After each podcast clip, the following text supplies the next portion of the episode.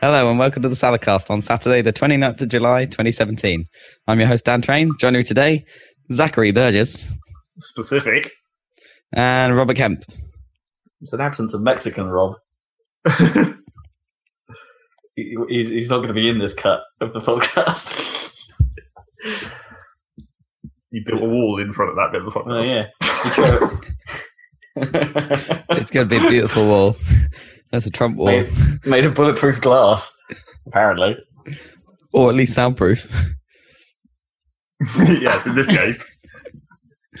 All those mariachi bands, Yeah. need to keep them out. As long as you can't hear the Mexicans, then it's fine. or, me- or it's not the Mexicans, it's Mexican Rob. Hey, gringo!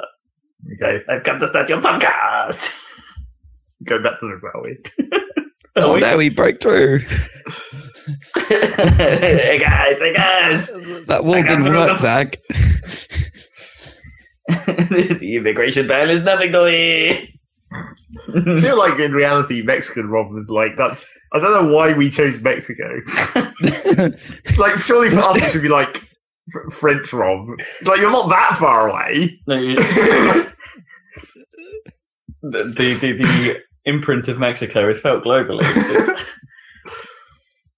That was one of the um um Stupid accents that Rob did, which caused us to call it Mexican Rob. It was That's, that's what actually happened. That was when I used to walk away from the mic to turn off. Well, I still do, but just walk away from the mic to turn off the podcast, and uh, therefore I'm far Goodness is away. making Mexican accents. So, yeah, I, I really don't know quite how it came to that. No, nobody does. Hey, gringo, Anyway, this podcast is Stella. Stella sounded cool in Mexico. did it? Stella. No, no, it did not. What's like a cool Mexican word for good? me gusta, isn't it? That's like Spanish Yeah, though, isn't it? Exactly. You have to Me say it with a Mexican accent to make it Mexican. Can you say like bueno or something like that? Or is, is that Mexican enough? Like, dicen ya. Well. Yeah, I work with, like- these two Spanish guys and people ignorant, you know, normal people always saying Mexican things to them, and they're like, no, no, no, and try to demonstrate, okay, this is in a Spanish accent, and this is, and then they do a really bad Mexican accent as well, which is really funny. Even though they know the language, they still have bad Mexican accents. That's kind of awesome. Yeah, it's pretty funny. I quite like to hear other languages attempt the people who have other languages their favorite attempt uh you know the british accent or other foreign languages because it's obviously our impressions of foreign languages are, are slightly tainted by our britishness. So, like, Slightly, hearing- totally, probably. yeah so so like hearing other other other nations attempt to do language impressions of other nations could be could be pretty funny. It's like when americans try and do british right? And it's always a, a the, the the almost the least common forms of britishness like like cockney there aren't actually that many cockneys right No, Cockney has kind of pretty much died out. There's not many people speaking Cockney. They, I, I realise now there's a name for the kind of English that's you get in London, and it's called Ah. Multicultural London English (MLE). no Yeah, that's what's replacing Cockney. Yeah, it's official. Yeah, but I definitely have friends who speak a bit of the old MLE blood. oh, okay I don't know about geese. I don't know where that comes from or why we use it. keys because it's you know short for geezer that sounds sounds like something Ray Winstone would say what keys I guess, yeah, I guess it is. A, he's a bit cockney, isn't he? He's definitely not multicultural bang on London that. English. Basically that- that- a bang on it That that chicken connoisseur guy is basically the MLE English. Right. So what? So what? MLE is grime. Is that what you're trying to say? Yeah. Yeah, exactly. Well, Grime comes from East London, I suppose. so that makes sense. If that's how how they speak there, then Grime would be like that. Mandem got bare language. Exactly. Although I'm pretty sure I need another word for language to make that work. Oh Got my days. oh my days. oh my days! Your your spitting is Spiffington. Spiffington. Spiffington. That was a that was a chicken connoisseur thing on, on just one episode. It's like Piffington, What was it when it was related to the shoes? Meshington. Yeah, Meshington, that was it. Meshington. When he's like, crap check. Meshington. Meshington for that sweet mess. Although he sold out. yeah, he did. You see him sell out. Yeah. Oh, I've never a giant weird wet coffee patch on my stomach. Where'd Good that, job. where'd that come? What? Why? Well, the- I, I don't think I have spilt because it's not warm. like it's You just, just smoked something, not necessarily coffee. yeah, just some weird residual wetness from the bottom of my cup, maybe. But yeah, there you go. Live live patches on my stomach. Oh, dear. Stomach patch. There you go. I'm damp. The kitchen bitching is leaving the kitchen. Yeah, apparently it's chasing me. Cold water tap just spraying all from there. Yeah, having having some coffee. I've not I've not been sleeping. Really? Been sleeping. I've been sleeping real bad. Well, Why are you drinking coffee then? That's not going to help. well, because Oh, to wake you up for yeah. this, right? well, it's not going to help you later on. I mean, Oh no, it most, Yeah. definitely won't. Well, This is only coffee. But this is only coffee number two of the day, so I should be okay. okay. Mostly I haven't okay. had any today, which is unusual. Are you? Oh no, hold on, that's a lie. I definitely did have one. of course you did. yeah, You addict. yeah, fair. Okay, that's fair. I, it's just that I thought earlier on, before we came on the podcast, I'd um, I thought I'd get a coffee, and then I thought, no, I'm not going to, and therefore I assumed that I'd managed to resist coffee all day, when in fact I'd forgotten that I had one for br- with breakfast. Yeah, best time time for coffee. For breakfast. Yeah, although I don't know. I think I think um like around 10 a.m. is actually the best time. Like after imme- not when you immediately wake up, but after you've got to work and done a bit of work and Oh, I see what you mean. Yeah, check yeah. your I, I guess and stuff. I guess it's a bit weird because in my case, when I start work, I'm also eating breakfast and having a coffee. Right, you do it all all together Yeah. after you've but you don't it's not like you get up have a coffee and then take Gnome to the station or whatever. You do No, it later no, on no. in the morning. Yeah. yeah. That that I all think- happens first, and then and then when I'm sat at my desk, that's when Yeah. I have breakfast and a coffee. Yeah. Yeah. What do you eat for breakfast, man? Uh, a variety of cereals, not all at the same Ah, time. Admittedly, I don't like, cereals. have like cereal tapas. Yeah, Going Be a on. better plan. Did I tell you guys that I tried to eat cereal again? Because I never liked cereal. Don't Wait, if you what? remember. I don't remember. Yeah, I never liked cereal. Uh, Huh. I think it was the milk. is, it, what is it? yeah, the milk. Oh, okay, I was about to say, Yeah. what is it about the cereal? Is it the cereal itself, or just the fact that it requires a milk component? Yeah, because you can alter the amount of milk, so you can have a less soggy cereal. But and I tried. What I did was recently I thought, is that just a childhood thing? Where now, if I tried it, I'd like it because it's probably good to like eat breakfast more. And it- not that that's the only option, but it's a good option for breakfast. Um, so I got like some fancy cereal, which look really nice, one of those Dorset ones, and some Mm. nice, Or nice. like, so like the sort of muesli slash crunch breakfast. Yeah, yeah, but with nice Yeah. berries and stuff in, they look pretty nice. And then, and I got milk and everything, and I tried it, and uh, and I tried with only a little amount of milk at first, just to see, you know. Although you need a certain amount, you can't just eat dry cereal, really.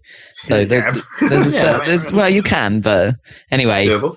Anyway, the result was I didn't like it. So now, now I have uh, a big box of cereal to throw away. All right. Well, the- okay. Other things to try.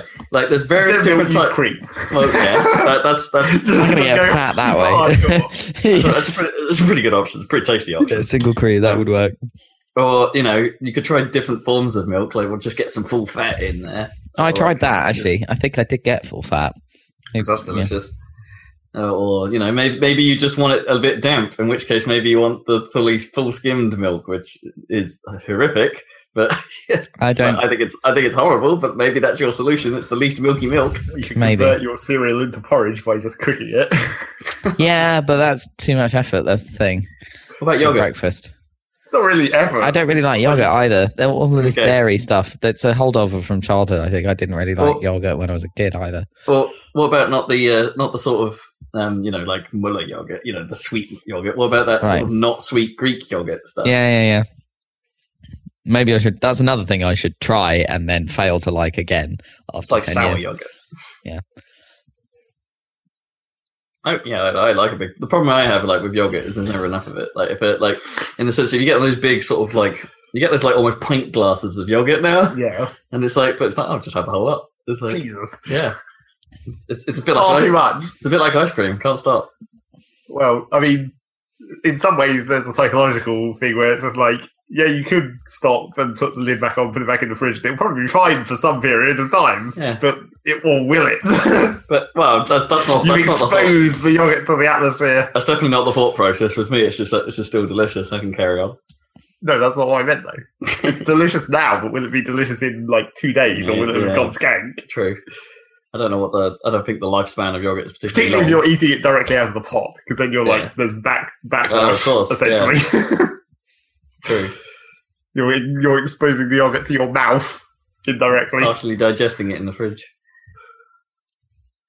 I I think if I could get it fresh every day and I didn't get too fat, which hasn't happened yet, as you may have noticed, um, I would probably get like pain au chocolat like every day for Mm, breakfast. That's, that is pretty good. yeah, I'd do, like. we do we do limit that to to a treat because yeah, given the given given the non-fattening. If it was Actually, that, like I could would have it do. I could do croissants and butter and jam every day, or it, that would do me. Yeah, no. but the thing is, you need to get it. Really, you need to get it fresh, and it's too much of a pain to. You can't really buy pan- like uh, croissants for the week because they're not very nice by the end of the week. Um, no, I mean you can go you can go a few days if you've got like a, a bakery nearby. Like like you know Yeah. we, could we could if we wanted to just go to Morrison's, pick up some croissants, and probably have like two days worth of croissants, and Yeah. then have to go get some more. And then they're have to probably go get good. more. Do you Yeah. think they'd freeze at all? I Because That's- bread freezes well. yeah, you know what? I don't know. Maybe, but then the, would they defrost well? Is the Hmm. problem, or would they go soggy somehow? Well, you'd think. I mean, you'd think that bread would work for as well as it does. I guess it's because it's sealed. Like yeah, when you- well, I guess. yeah. But I then did if get, you've got like, fresh um, croissants, they'd have been exposed to the air and Maybe. moisture. Yeah. I did. I mean, when I was in Cambridge, I used to be able to get from the co-op these like pain au chocolat small ones that were individually wrapped in plastic, and you could get a pack Mm. of them.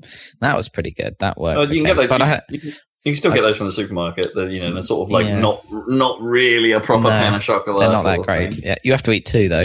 That's the problem.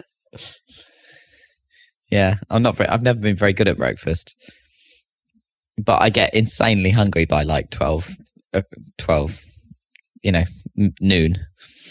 If I haven't eaten. just, just go all in. That's way Nah, that's effort. not going to work. That's too much effort. And also, I don't eggs? understand the Also too whole. much effort. Yeah, I, c- Anything that yeah, requires actual cooking. I have Okay. egg cups from a time when I thought this Twinkies. breakfast situation is ridiculous. I need to sort this out. And of course, that experiment didn't work either. You have to boil eggs and then eat them I with mean, soldiers. boiled eggs are at least theoretically easy to cook. Yeah. You just put them That's in there true. and leave it for Yeah, a that's couple easy. minutes. Yeah, Well, so's, so's a fried egg, really, and, like, and it's actually and a fried egg isn't it? Yeah, but then you also bad, have, then you've also You have got to clean up, Whereas yeah. with boiled eggs, you just pour out the water and that's pretty much it. Yeah, but a, a fried egg doesn't really leave much residue. I It's mean, like, you're, that- that's, you're still having to clean the pan. that's not that good for you. To be fair, is it? Fried eggs every day. um, uh, fried eggs don't actually absorb any of the oil they get cooked in, so they're actually pretty good. Are they all right? Oh, okay, Yeah. that's interesting. I'm not 100 percent sure that they don't avoid absorb. It's like you get those little bubbles like in the pockets, Sure, in the, uh, yeah, I guess I guess that's possible. Like, like the could- oil gets enclosed. yeah, essentially. I, I, I guess that's possible. But uh, like, bas- I'm basing this on a B. I think it was a BBC Panorama thing where they were naturally. which you know I admit is lowest common denominator science. Yep. but they did say it's like actually you know what a fried egg isn't isn't that bad as a breakfast option. There you go. What do you eat, Zeg? At two p.m. or whenever you get. When do you get up? About midday ish. Midday. Sorry. Marmite toast. That's it. Yeah. Now Breakfast that every is day. my kind of breakfast. Yeah. Marmite toast and tea, or Yeah. what? Yeah. That's my kind of breakfast. That's not too bad. Isn't it Marmite toast, is it? That's not too terrible for you. I mean, it's bread, but Well, yes, it's just bread. That's But- all. That's, I mean, occasionally, if we're out of Marmite or bread, I'll have Weetabix. That's my backup plan. I just always have Weetabix. But There's just a They- spare. they're There's just a spare mix. Yeah. It's quite hard to run out of Marmite unless you're like not at all prepared because you get quite a lot of warning of when it's going to run out. not really. Not if you use as much Marmite as I do. Oh right, you like you lather it on there. Yeah. Yeah, I, I have it pretty thick. Not that, not that thick though. I don't know. Like, I don't understand people who scrape it and then it looks more like butter yeah. than the Marmite. I don't never Or, or understood that. what my sister used to do, where she just basically spread a really thick layer of butter and then get the tiniest smidgen of Marmite and then Yeah. like stir it into the butter. Uh, yeah, it's horrid. In fairness, I don't really like Marmite, so that's, that's that rules this whole thing out. But then, just in, in general, like toast for breakfast for me is, is generally a bit heavy. I find Mm. that a little bit a little bit heavy. Like like don't get me wrong, I How really much worse than a huge pile of milk? Yeah I know, but it's weird. It's like I guess because it's liquid, it doesn't feel heavy as you as you're consuming it. But like because I really I, I do like jam and toast. Like jam and toast is my thing. But then we, whenever we get jam. We don't use all the jam before it goes moldy. it's Mm. like because I'll have Yeah. like one day it'd be like this is great, and then the next day it's like I don't really fancy bread for breakfast. You get different bread. Maybe that's the trick. Yeah, maybe You can find a type of bread that's less dense or whatever. Ryvita. Ugh. Yeah, Marmite Revivita is always good as well. If you want to not have quite so much denseness, and it's still Marmite, so you still get the Marmitey flavour. Okie dokie. Rob's stomach declares that this food Oh. talk should stop so we can get on with this podcast and then eat a pizza. I, I, I am pretty goddamn hungry at this point. There's like, what, what do you have a you know going back to where we started? What what cereal is your preferred cereal if you have a cereal? Is it just the Weetabix? yeah, just the Yeah, right. Not not not not a frosted shreddies person. Well, I can't, I can't have that much sugar any longer. Hmm. Like, including that much sugar in breakfast when I already can't really eat that much sugar in any other time of the day is probably not a good idea for my teeth. All right, you're right. You're on a is it just teeth is your sugar thing? Yeah. Right. Doesn't stop me putting sugar on the Weetabix. Not Right, as much yeah. as I used to. Whereas, like, I used to have like a solid layer of sugar on the top of Weetabix. Hmm, That's yeah. how you do it. Yeah, when, when and then you put the milk over it, and then you literally get that sort of Well, no, you crust. moisten it first and then Oh, pour yeah, the sugar sorry. on it, so you You're make right. sure you can see the sugar. That's how you know there's enough because then it has no dissolve. Yeah, yeah. It's like you've created a sugar crust. Yep. yeah, it's pretty ridiculous that. And of course, obviously, free Weetabix. You can fucking eat two. I mean, come on. Me, I was always a two. Three was too many. Maybe they've got smaller over the years as well, but Like most two is not sufficient. The trouble with three though is it doesn't really fit in the bowl. you have the third one like leaning up on the side. I never really thought two fit in the bowl. In fairness, it depends what kind of bowl you're Yeah. using, I guess. yeah, no, I'm a frosted shreddies guy. But, although I don't get it very often because a, it's quite expensive, Yeah. and b, yeah, it's probably pretty bad for Yep. you. But um, yeah, so it's either that or like um, forms of crunch breakfast, like not really muesli, but that weird crunch intermediary, whatever that is. There definitely was a period where I just uh, went like full just brand stuff. Oh, yeah, I go through phases of liking brown. Yeah.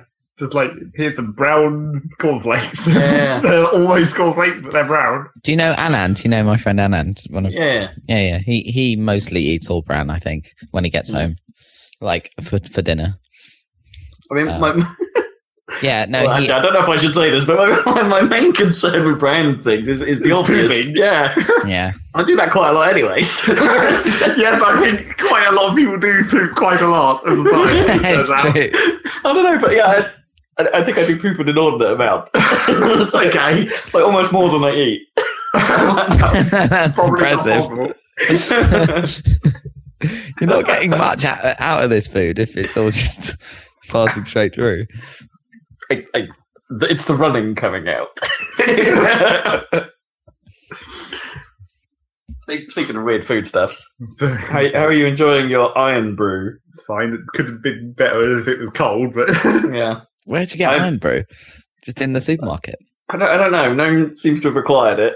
I'm pretty sure you could just buy it. It's Well, I mean, that I mean, you can. Yeah, It mostly comes from Scotland, though, right? I don't know about mostly. I haven't I think there's, you know, it's one of those things where people are always like, oh, you get it from Scotland and the real shit, and then like it's hard, you know, it seems like a weird thing. And you get like the classic Americans tasting weird foods. It's like, oh, this Irn-Bru thing, it's Scottish. And it's like, well, you It know, I could probably go to Tesco's and buy it quite easily. I It's don't think pretty it's that Scottish, difficult to find. Uh, it's Scottish originate. It's the same way we can get. Oh, I guess it's It's Scottish. the It's Scottish. same way you can Scottish. buy pretty much anything in. I mean, in Scotland, yeah. if you go and they don't have like, if they don't have Sprite or something, that's fine. But and but if they don't have Irn-Bru, then you're like, what the fuck? it has If to they- be like it's like If they haven't it's, battered it's- that Mars bar. Yeah, yeah, yeah. But it's like you know, it has to be as common as Coke, otherwise there's like an uproar in, in Scotland. Maybe. I have a distinct memory of me disliking this stuff, but it's been that was like ten or twenty years ago, and I haven't drunk it since. Oh, you're gonna do a live taste test? It does smell funny. Well, yes, it's quite a like taste enriched beverage. That's all right. I taste enriched. Yes, it's got a lot of taste in it. Yeah, that's all right. Yeah, it's all right. I Mm. don't don't know what it's supposed to taste of. No, I was trying to think of what it, it's like. Like a sort of cream soda, but then like more fruity.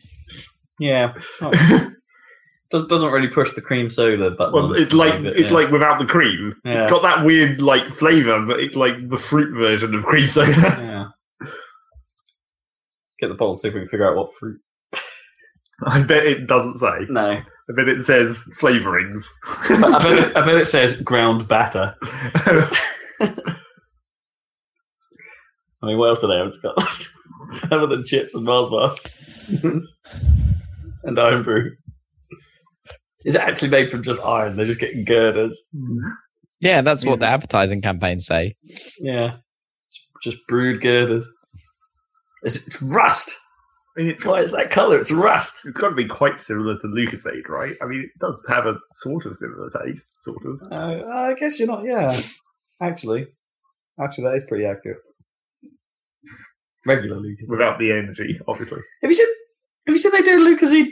Lucozade, Lucozade, like, uh, Lucozade no sugar now, and I'm like, I bet him he's like, What? So what's What's the it point do? in that? Yeah, I- Although I it think, still it, has the energy shit in it, just not the sugar. but but but that is yeah, the, sugar is energy. Yeah, but that's not what the energy stuff in energy drinks is, is it? It's other bullshit that. No, that's what. But that's what Glucose. Lucozade was. Right? Yeah. That's what straight up Lucozade. the original is. Yeah, version.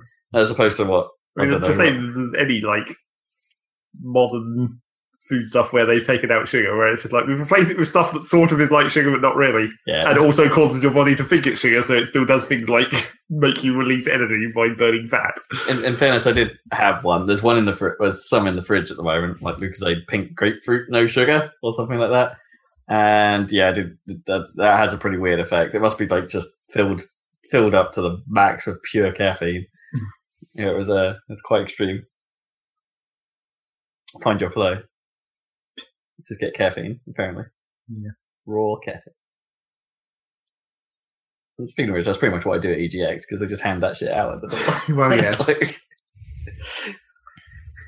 hey, gamers, you like taurine? Me- Mexican EGX. Mexican monster drink. Would you like some Mexican caffeine?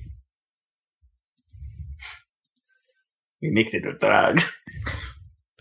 So um, news. yeah, news.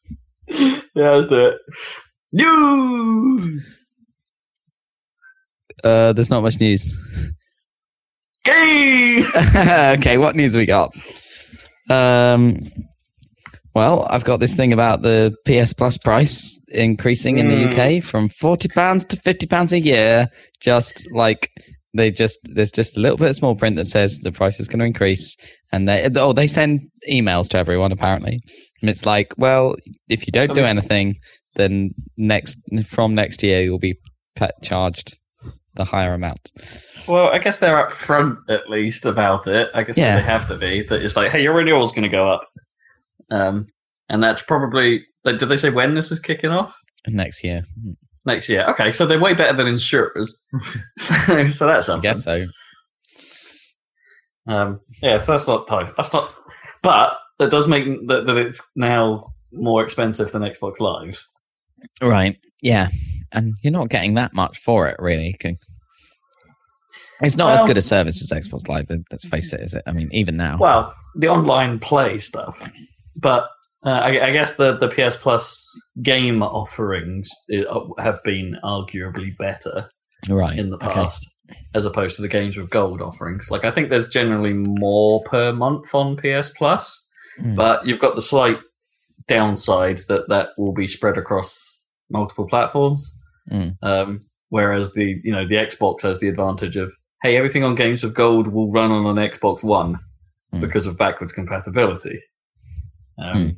So yeah, it's a, it's it's a it's a bit of a weird one, and also you know there was a period in time where PlayStation were kind of making fun of Microsoft for doing all this, and now suddenly they're the most expensive service. Yeah, it's true. now Um, that they're, yeah, number one in the market.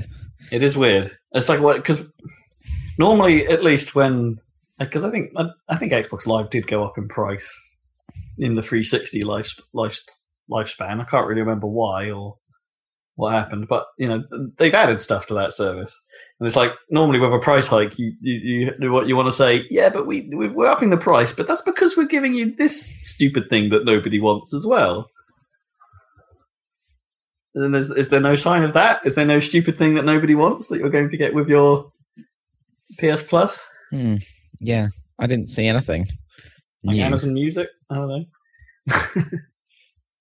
what else do you want to throw in with your Prime account?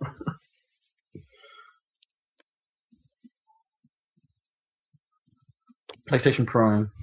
You can now get free delivery of digital games. Oh wait, I don't know. I don't know. It's a bit of a bummer. Hmm. Sony loves money. I guess they're in the position to exploit the fact they have market dominance. It sounds businessy. Well, we shall see. But Boo. definitely not good. Boo. Well, so I think it's just, uh, in a weird way. I know the Nintendo thing isn't like a great deal of money when it eventually launches. What, like twenty quid, isn't it, or something? right. Um, but you know, the the the the maybe this feels a little bit harsher after the sting of Nintendo getting in on it as well. That it's just Hmm. like, oh, oh wait, you know, another thing. Ugh, maybe maybe being multi-platform like I like I like to be is becoming It's not paying. is becoming a bad thing to be. You still don't have a PS4, so it doesn't matter. No, I, and I- I've never had a PS Plus account, so you know. But but if I had a PlayStation product, it might be one of those things where it would make sense, right? Yeah, that's the thing, isn't it? I renewed my Xbox Live. I'm not quite sure why. You did. All right. Okay. Yeah, I'm not quite sure why I did though. Did you I let it's it just like- auto renew, or did you actually re up? Oh well, yeah, I did the thing that most people do, or I, in theory, most people should do, which is find a cheap deal on a 12 month Xbox Live subscription card oh, cool. and and just trade that in because it's most of the time cheaper. Or if you're incredibly lucky and the timing's good, get that 30% off deal uh, off off Xbox Live, which it is awkward. Oh man, that was awkwardly timed because when I decided, it's like, all right, I'll do this. It's like like the previous day, my Xbox had been showing me, hey, you can get 30% off if you just opt to renew now, and it's like, all right, let me have a think about that. So I came back tomorrow, the following day, and it's like, yeah, you can't do that anymore. And I'm Hmm. like, wait, what? What do you mean I can't do that? It's like that was yesterday, and it's like, and I've still got, I still want to renew, but you've taken the deal away, and that re- that really put me back on the point of like, I'm not sure I want to do this. Yeah. because you're mucking me about.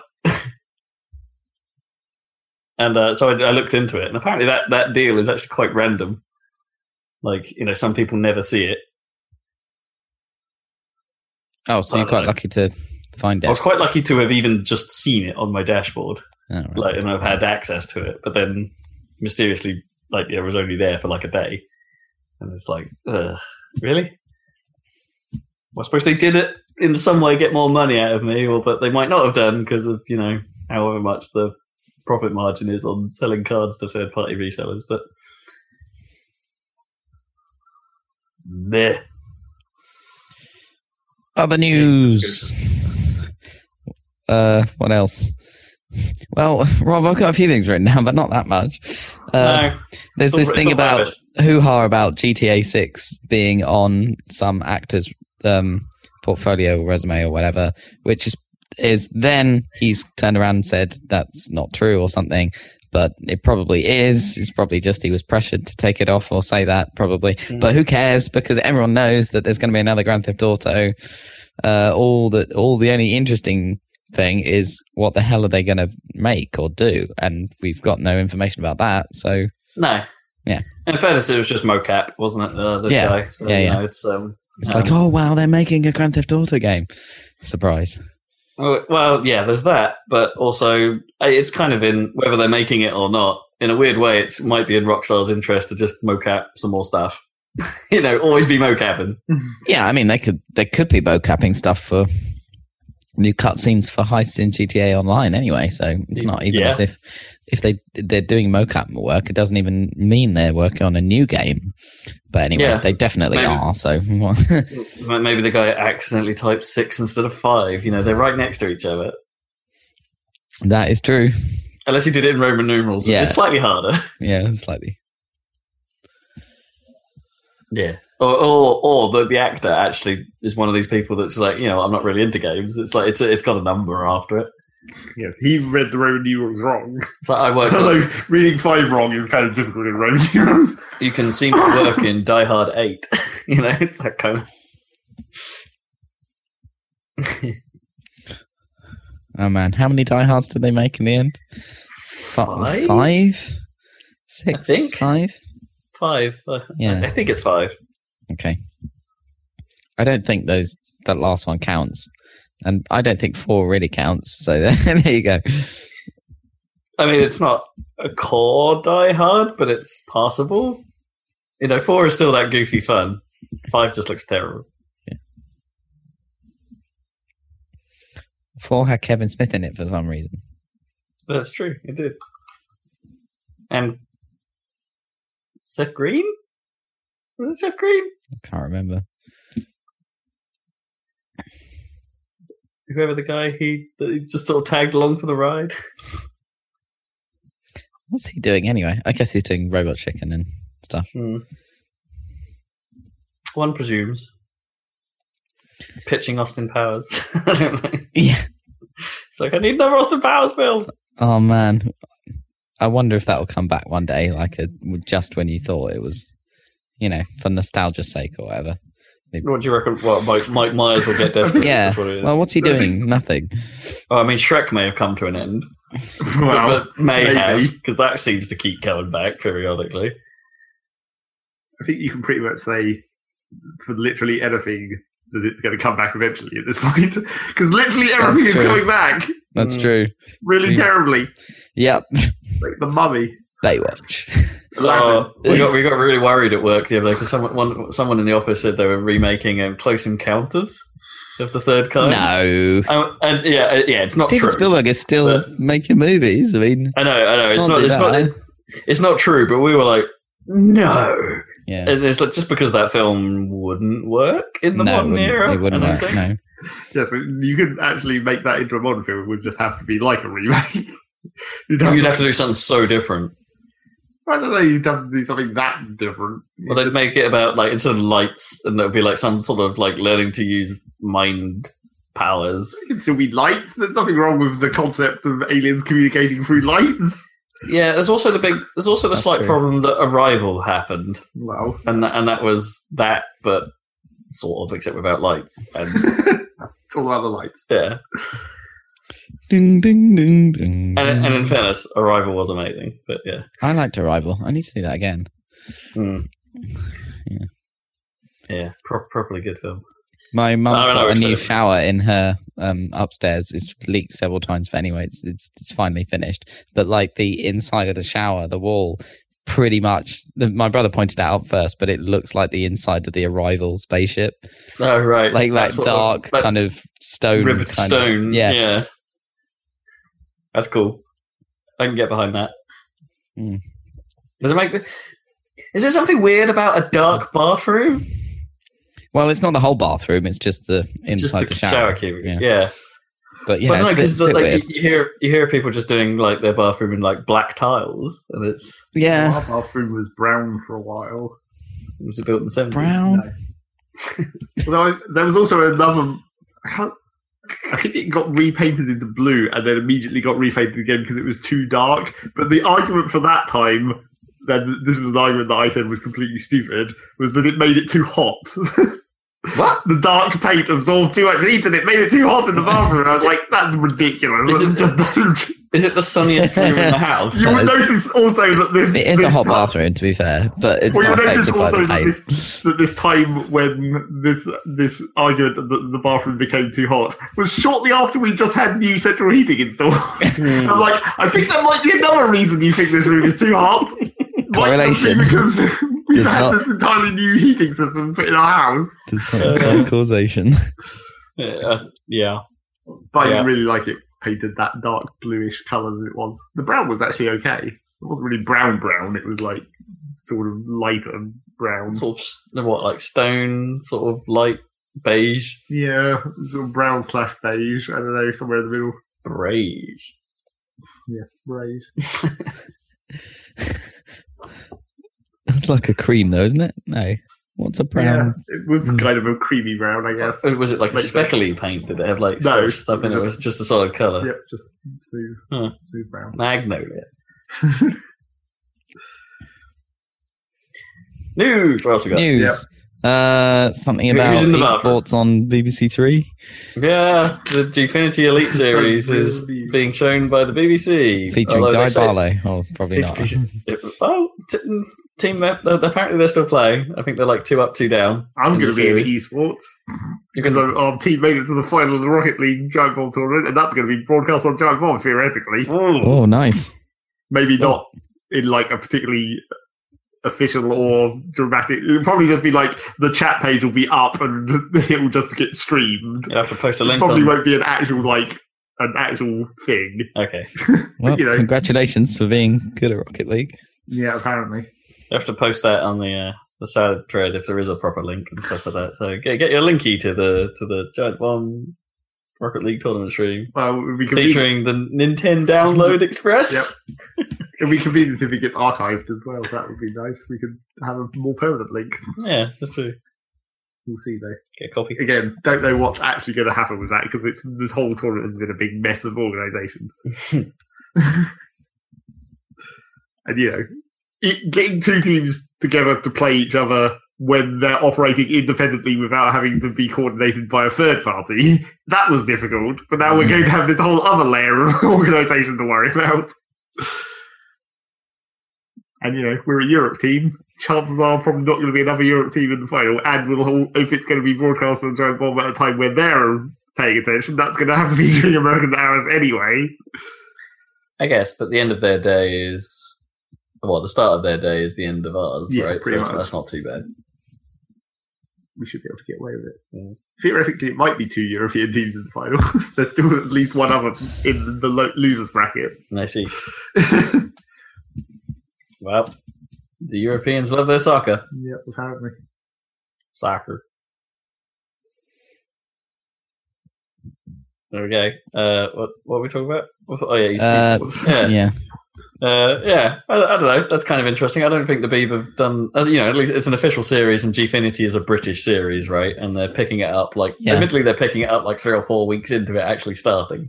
Well, no one Uh, cares about the early games. No. Just like any tournament. Well, uh, the Gfin- uh, I think the Gfin- Gfinity, Gfinity, Guffinity uh, is a is like a league, right. like uh, across across several several teams, yeah, but still, and it's you don't care about the qualifiers or the lead or the group stages. I guess Not if you're broadcasting esports for the first time ever, maybe.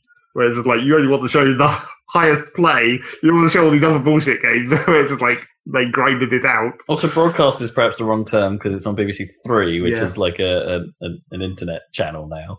Yeah. but I guess it turns up on iPlayer. I guess that's what that means. Mm, I suppose. Still, it's a mainstream push for video games. Uh, Not really.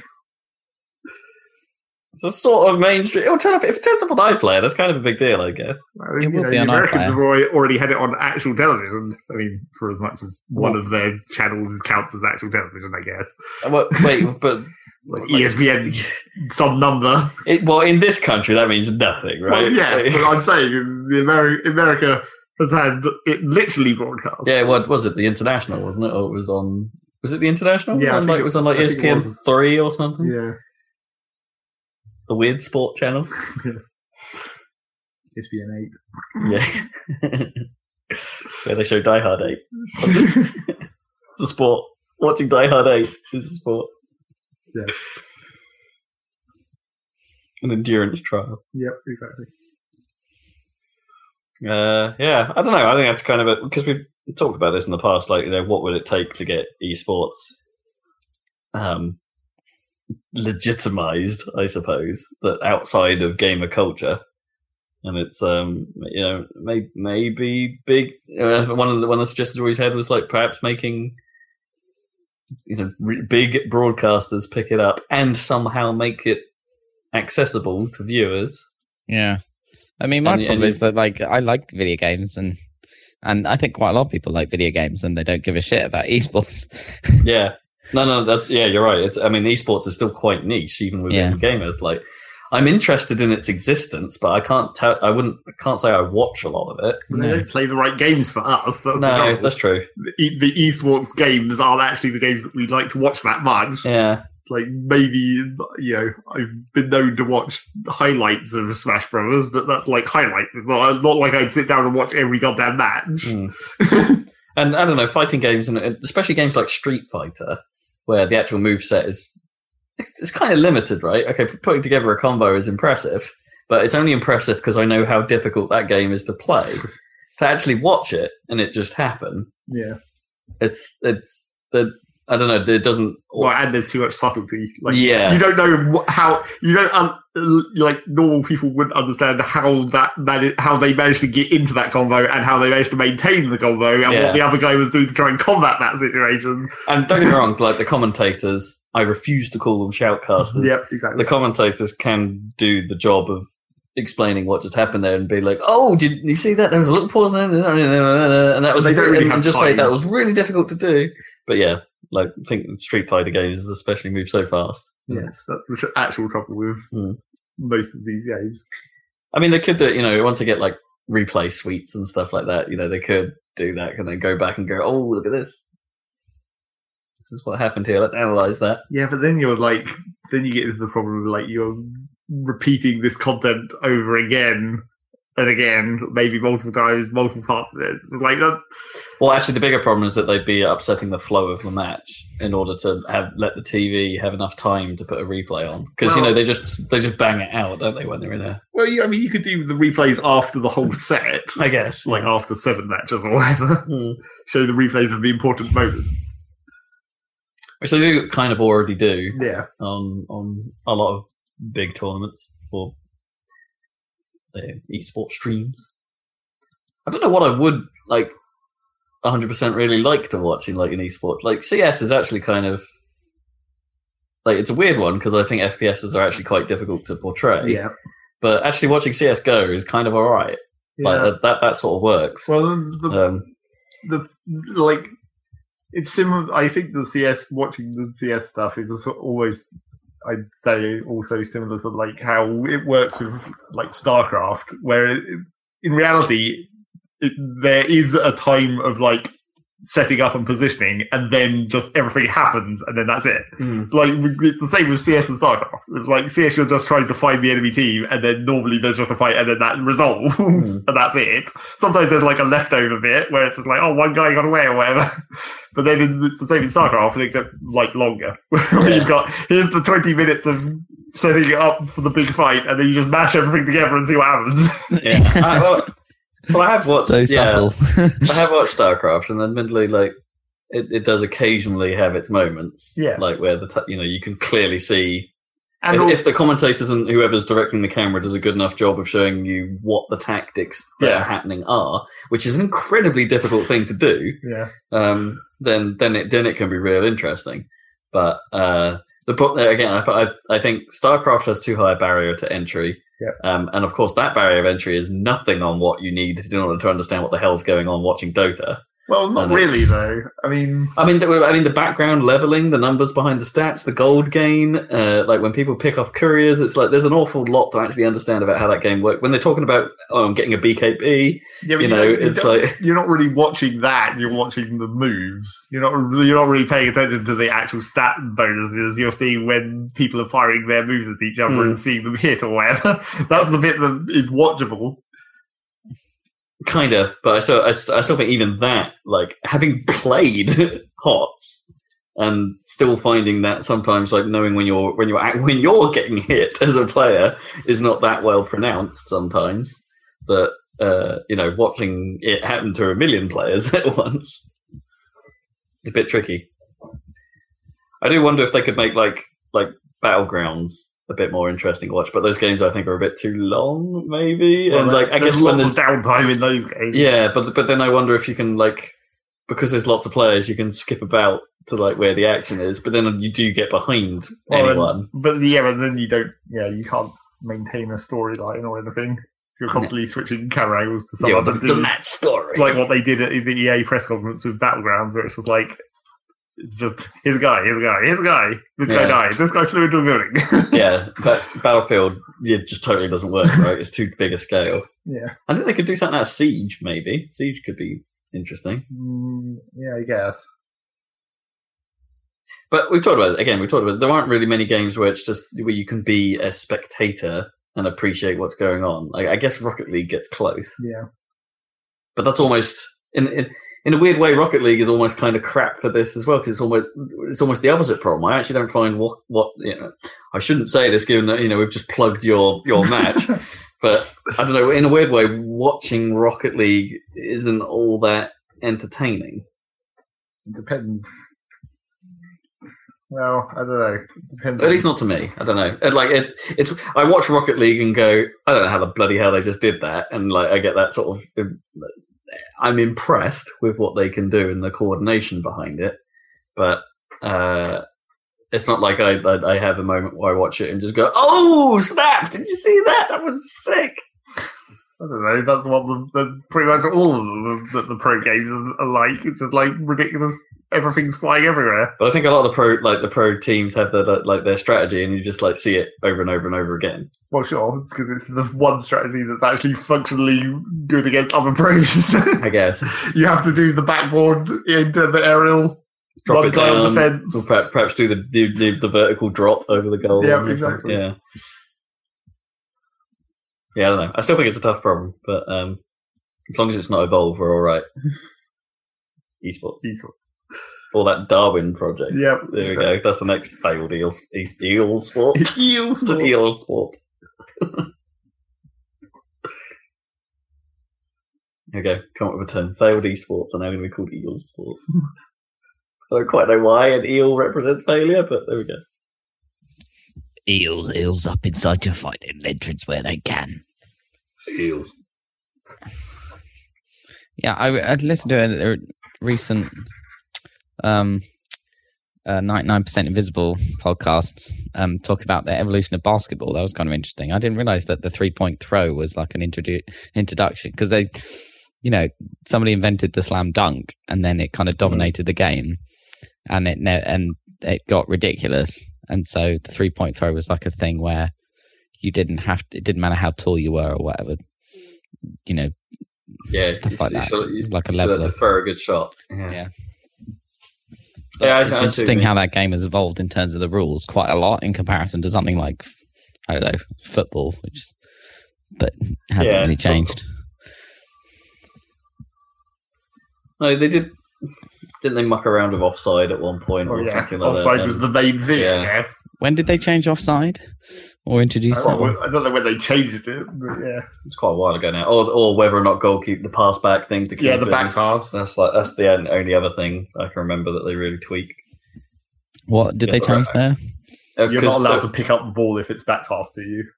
But didn't they Yeah, you have revert to that? kick it? Right. Didn't they change it so you can now pick it up? I don't think so. I- Okay. I, I don't remember what the most recent rule was, but I'm pretty sure you have to kick it.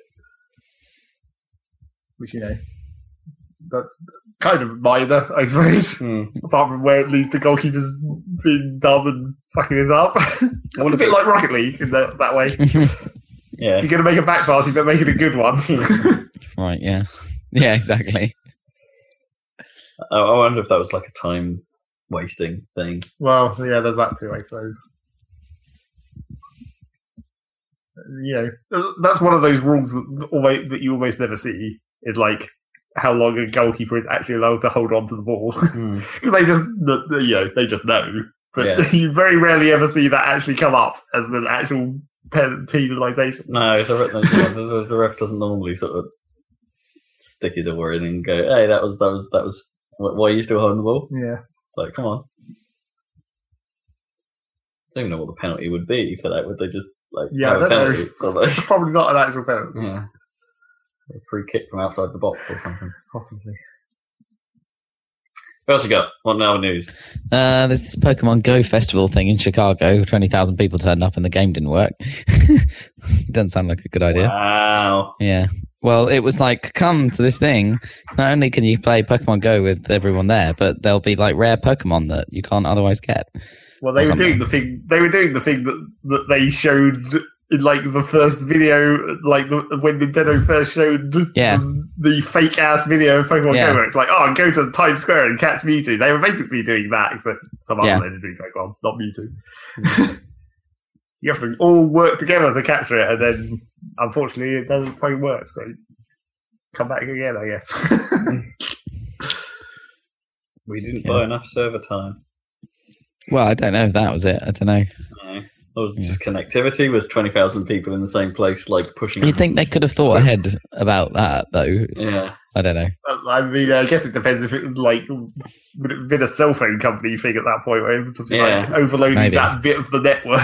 Yeah, they, they should have- have or- set up special net um, towers, like because I've noticed that they do that these days for festivals. Mm. Like, um, like Glastonbury definitely had special mobile towers, and even But I think wireless at the end of my street had a special mobile tower. I'm pretty sure. But I think running that stuff is really quite expensive, and also, oh, sure. uh, and and again, it's probably still depending on where it is. It probably still puts strain on the mobile network. That's that if if you're like operating Wi-Fi, like the Wi-Fi goes to the phones, but then where does the Wi-Fi come from? It's like unless they've been able to wire it in somehow, which not all festivals can do. Well, that's the thing is that that, that has to be mo- basically cell phone like mobile signal because that has all the tech for the queuing that's necessary to handle that many people in one area. Whereas Mm. Wi-Fi is just not designed for it. So Wi-Fi never fucking works in a in a conference. Like just because the protocol is not designed for it. Like you can try and patch it over, but it just at some point it just doesn't work. Like you could never have like a free Wi-Fi in a stadium full of people watching sport or whatever because it just isn't designed for it. Oh, didn't Wimbledon have it in certain spots this year? Oh, I didn't see that. But that's Still probably not that many people. smaller. Yeah. Yeah, don't get me wrong. That is there's definitely smaller, but yeah, they were, they, I think it was being trialed this year that they would Mm. have Wi-Fi. Admittedly, there were still Wi-Fi zones. It wasn't like site wide. Yeah. Did you see any of the stuff on like like how I I think it, is it IBM? I think like, like how IBM try and figure out what's interesting at Wimbledon. They have like a, a computer program like that analyzes all the video footage coming in and then tries to gauge it for excitement and stuff. Oh, it's that's like, cool. well, this, this, this was an interesting shot. You should we, we'll automatically add it to the highlight reel for producers to pick from. Mm. And it's it's quite bonkers. that's kind of cool, but it's just kind of showing off, really, because if people are actually watching all the games at Wimbledon, so Yeah, you don't really need. It's not like you're sifting through tons of stuff trying to find the gems. People are watching everything. yeah. Well, I get it. It's, yeah, it's designed for the producer who, or the poor guy who has to cut together a montage at the end of Right. every day's worth of Wimbledon footage. I suppose Yeah, it's just enough. like here's all the interesting stuff. that seems like a thing that would be more useful for maybe like golf or something, where uh, all the people are spread out and they're all playing different shots, different times, and you've got like a bunch of cameras because you know, like when they do actual golf on TV with commentary and everything, it's just like the commentators don't fucking know what's about to come up because that's been picked out by some guy somewhere else. Yeah, yeah, like, yeah.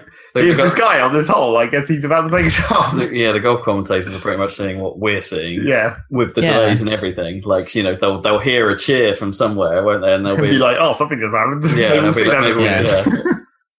Yeah, that'd be good if it could work out based on prior games, you know, on the course and all the golfers and everything, like where to cut, where is promising that something exciting will happen in the next minute or whatever. But if you think like just how they do golf, like we're in, on this constant replay, you're never seeing it live, live, Mm. or very rarely, maybe on No. like the final Well, stuff. when it's paying attention to the main yeah, guy yeah. When, when towards the end, yeah, Mm. um, when when they you know there's fewer things to focus on, Yeah. they can do it live, live. But you know the majority of the early stuff is entirely replay footage.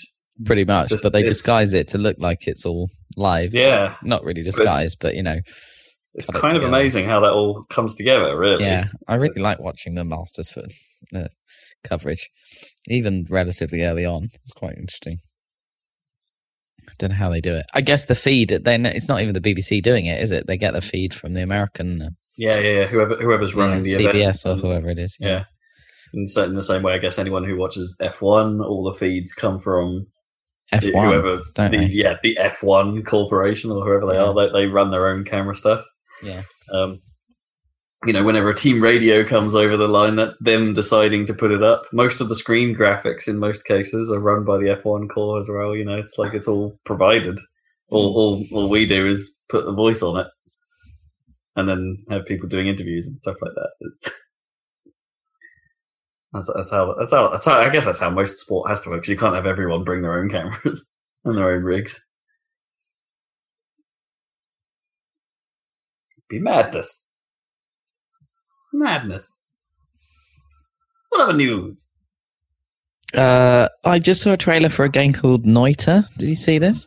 yeah. Noita. What do you think? Or no, it's a Finnish word, means witch. Well, this apparently. is this is one of those things where, uh, like many, many, many years ago, presumably off a PC Gamer cover disc, we've once played a game which had simulated pixel physics, and I can't quite remember what it was, and I've never seen it again. and It was a it was a demo, so fuck even knows if it even came out. Between Yeah. pixel physics. So When like Per shoot the ground pixel physics. collapses, and it had like liquids. like kind of s- scorched earth, but like yeah, real time, exactly. um, We- but with everything simulated, different Just like I remember that happening, and then yeah, sure, I'm with you. I remember that demo, and then I remember we played it, and you know it wasn't much of a game even for a demo.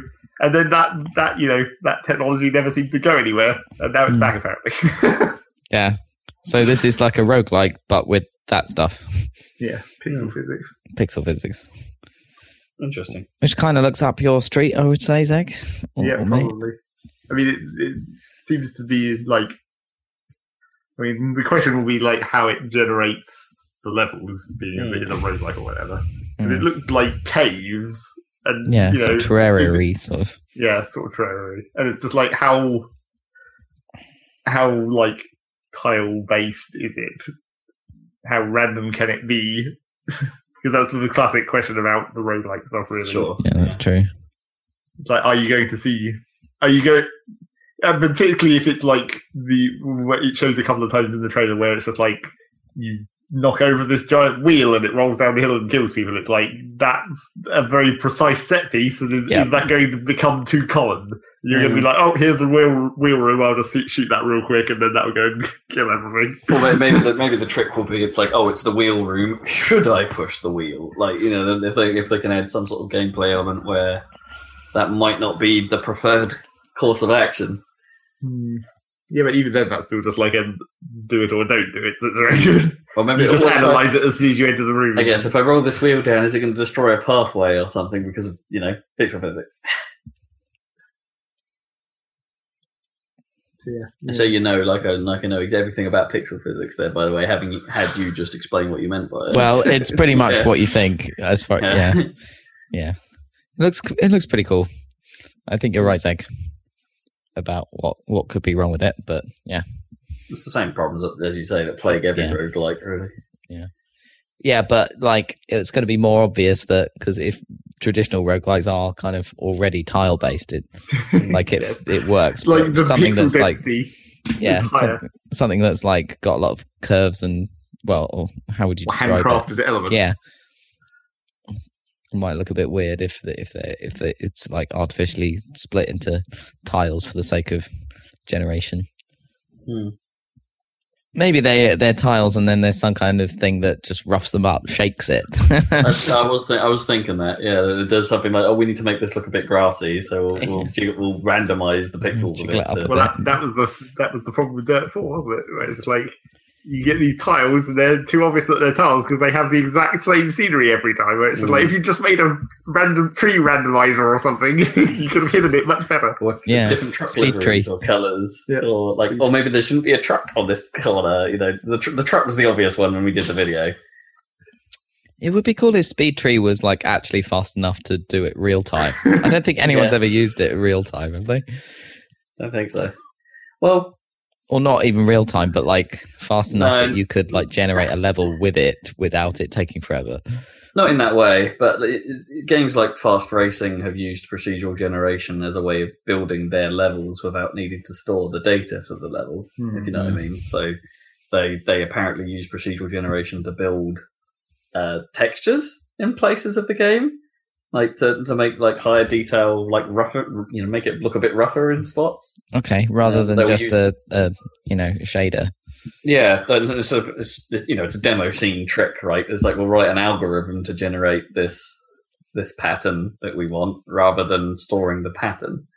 Um, so so they they they would do that in spots, or they would use the algorithm to to organize tree placement or something like that, and uh, which ultimately makes no difference because the result was the same because it was running the same algorithm. It was like it was procedural in that sense, but what I, what I mean is like this stuff is in theory, you know, very possible, right? You just move a tree around. It like sometimes it could be as simple as like, well, this cor- this, you know, in the Dirt Four case, it could be like, here's the tile for the turn that remains roughly the same, the the same, but you know, the grass placement could move around, Yeah. or the rock Hmm. that's in the inside of that turn may or may not be there, or uh, is is somewhere else. You know, it's like something the, the variation of tile thing is where where you hide the the edge. well, as we said, I'm pretty sure as we said, where it's like you'd think that that should be actually easy to do. Mm. It's just like you just make a set of X Y coordinates that can spawn an object, and then have the object spawn randomly, and it's just like Well, yeah, in, in, in its very simplest form, it's like yeah, here's a here's a here's a spawn point. Choose whether to put something there, yeah. and then have a fixed list of what it could choose to put I mean, there. surely you could have a rudimentary like simulation of like how a forest really grows or whatever, and how seeds get distributed and stuff. that and maybe how- would be a bit much. But yeah, okay. but yeah. I mean, you know, you I mean, pare it down you to use, well, maybe you use that to build the tile variations, if you know what I mean. You store the results of that computation yeah, because, like, having perhaps having that computation run on the fly might even for a game like Dirt Four in the modern age, that might be a bit complex. yeah, but you could um, do it for it during do. load But- of the level rather than like as you're flying towards it at ninety miles. An No, but hour. even then, I reckon the load times for that sort of stuff would be quite epic. yeah, maybe. Um, and then, but then, uh, I'm not saying it's impossible. You, it definitely is possible. You could do that, but it'd probably be quite epic. I, I I reckon you could use techniques like that to build your tile set or make your tile set bigger. yeah. Um, Not just have it be the same every time. yeah. That was the mistake. Well, you know, like none of the guns in uh, like Borderlands is the exa- is, is the example, right? Like the guns look like they're randomly generated, but it's actually a fixed table of guns that were pre-computed randomly. Is how that works. It's like the game's not generating guns. Mm, It's uh, the, the guns have all been made. It just picks which ones to put in loot boxes randomly. sure. But the guns were made of a list of parts, Yeah. which were then put together at some point. so yeah, yeah. yeah. that was like so in a way, that's the same the Borderlands thing. gun model is the idea. Of. Yeah. like, yeah. You just need to do that on a turn. Yeah, Or on a set of tiles for a roguelike with pixel physics, Yeah, which is called yeah. Noita. So check that out when it comes yeah. out. i- Interesting one. I wasn't aware of that. Oh, I will have a look. Right, that's everything I've got for news. Uh, Titanfall 2 is getting a horde mode horde mode. as it should have already had, surely. because the first game had Yeah. horde mode. Yeah, and apparently this is. Really? They're putting Salmon Run into Titanfall 2. Well, in fairness, the first Titanfall had a horde mode, Yeah. and, I, and I think this is well, it some amount of time after launch it gained a horde mode. Yeah. and uh, uh, I, I I think this is the same from what from from what I've seen. Well, that makes sense. Like this is just the same mode that they've decided to bring into. into I mean, that sounds fun. 2. I, it it wasn't bad. It was quite hard, but it, but it was it was it was all right in the first game. So I'm I'm, I'm still really surprised that they are actually still supporting that game. if it sold as badly as everyone claimed, it's like it's kind of amazing that they're actually still doing the free update schedule for it. Good on them, I guess, for for filling it in. But I'm is I'm not 100 percent sure that's a good business move for them. But if EA is willing to bankroll it, then right, go go for it. Yeah, I guess it creates more Titanfall 2 news. well, you know, and maybe they're just uh, once again, maybe it's just somewhere they've done the math for Titanfall three, where it's just like we support this and don't be bastards. Maybe more people buy Titanfall three. yeah, yeah, yeah. And I, I, more people should have bought Titanfall 2. Like, so yeah. Well, I guess more people technically did buy Titanfall two than one, so maybe it's a gradual upwards I trend. yeah. they still see it as a, yeah maybe in a way they still see it as a positive like even if it didn't sell battlefield numbers you know uh, yeah I, I, I might check in i've still got that game installed so i might like download the updates and check in see what it's like because there's supposedly new maps dropped as well. Not that long ago. Uh, yeah Titanfall, it's a cool game. Uh, speaking of like multiplayer games with updates, uh, Doomfist got officially released on Overwatch, Eventually, and he seems kind of interesting.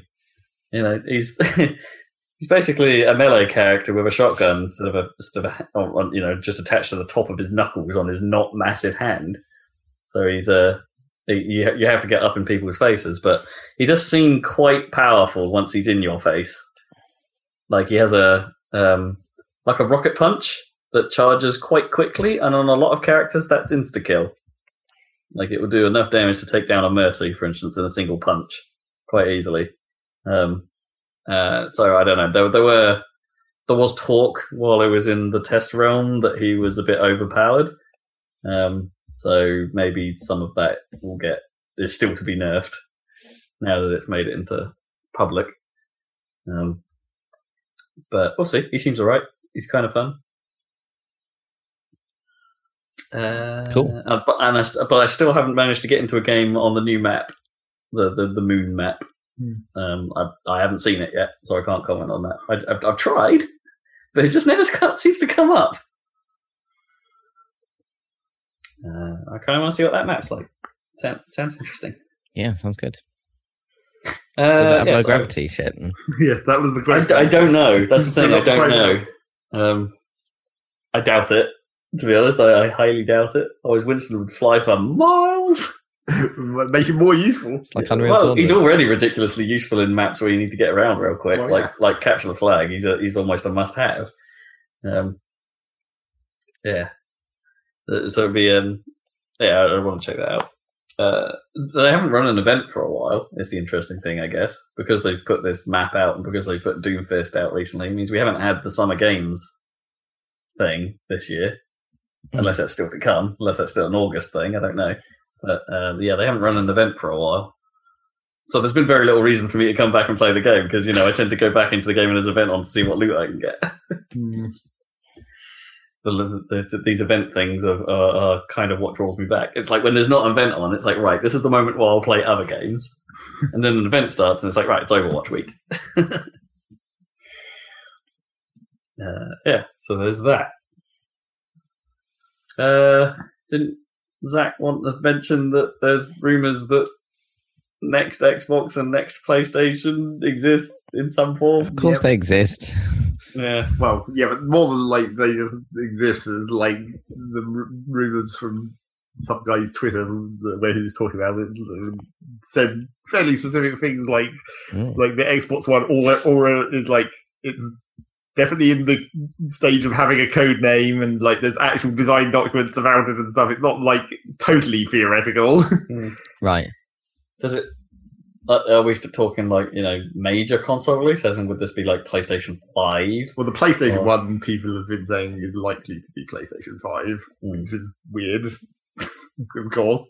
This is the situation where, the, as soon as these rumors turned up, it was just like, but you're only just now releasing the Pro, and you made this whole big deal about how we were maybe getting rid of generations and we were going to have gradually upgraded consoles, but now we're back to five.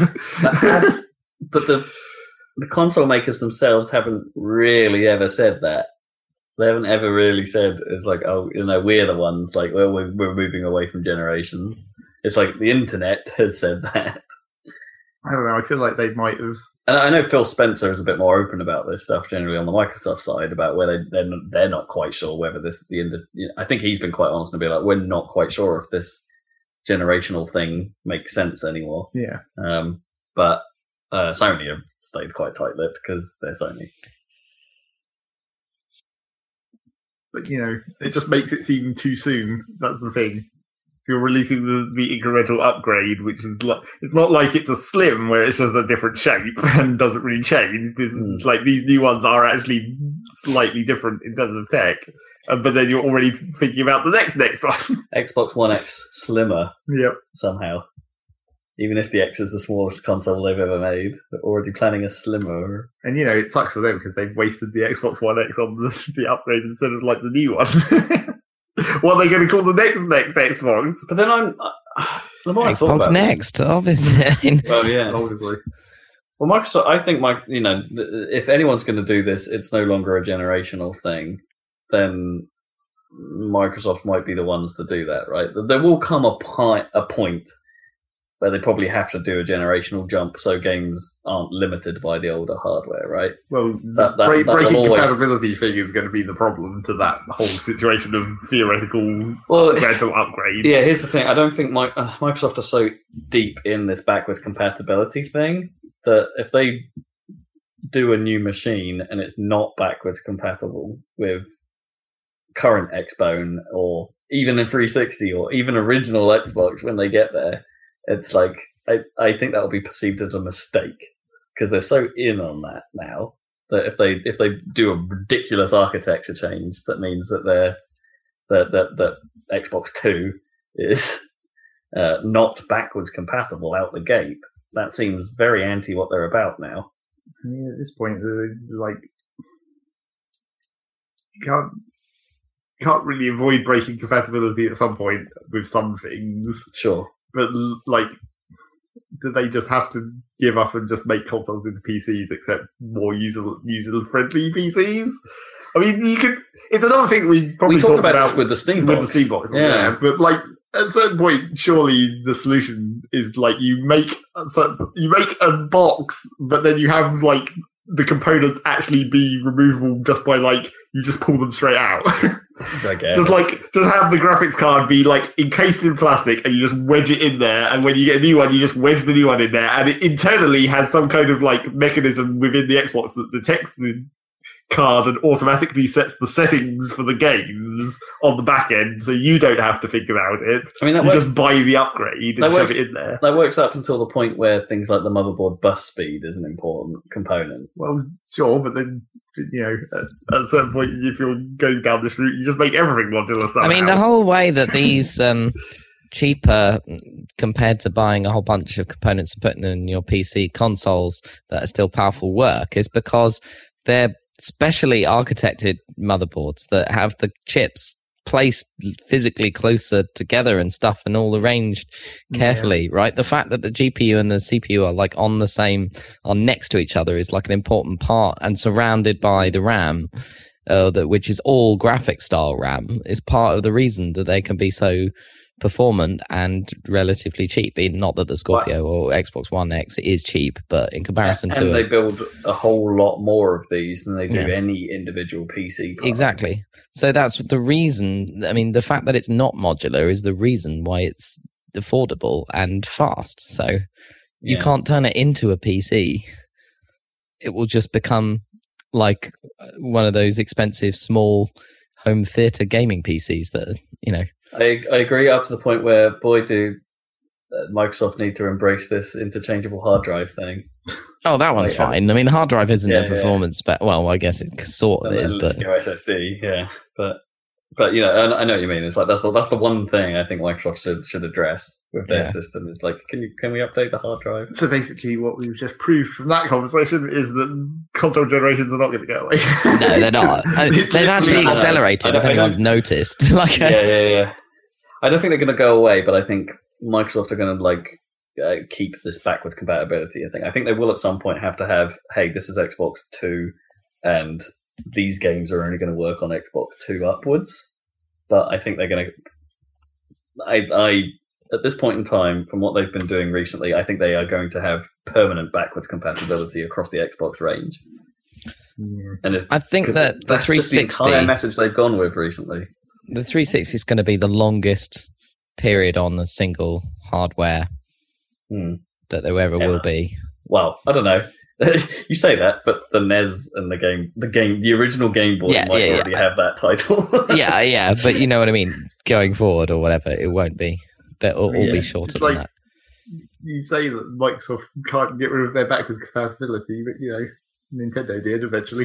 they were like, we can't do it any longer. We can't have this console be backwards compatible with the previous one any longer. We have to give that up. sure, but they only ever went back one step. I'm sure, but they always did it.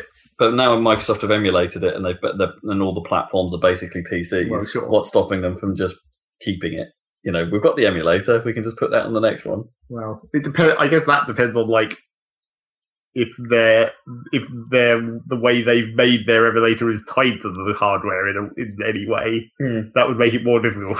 Yeah, because the way Ninty did it was basically just by having effectively the same hardware inside Yeah. it. it? It's like, and even Sony did Yeah, that, right? When the PS3 playing PS2. Yep. Um, I'm not. I'm not sure how PS2 emulated PS1 games. I don't know how that was done. Maybe that was on board chips as well.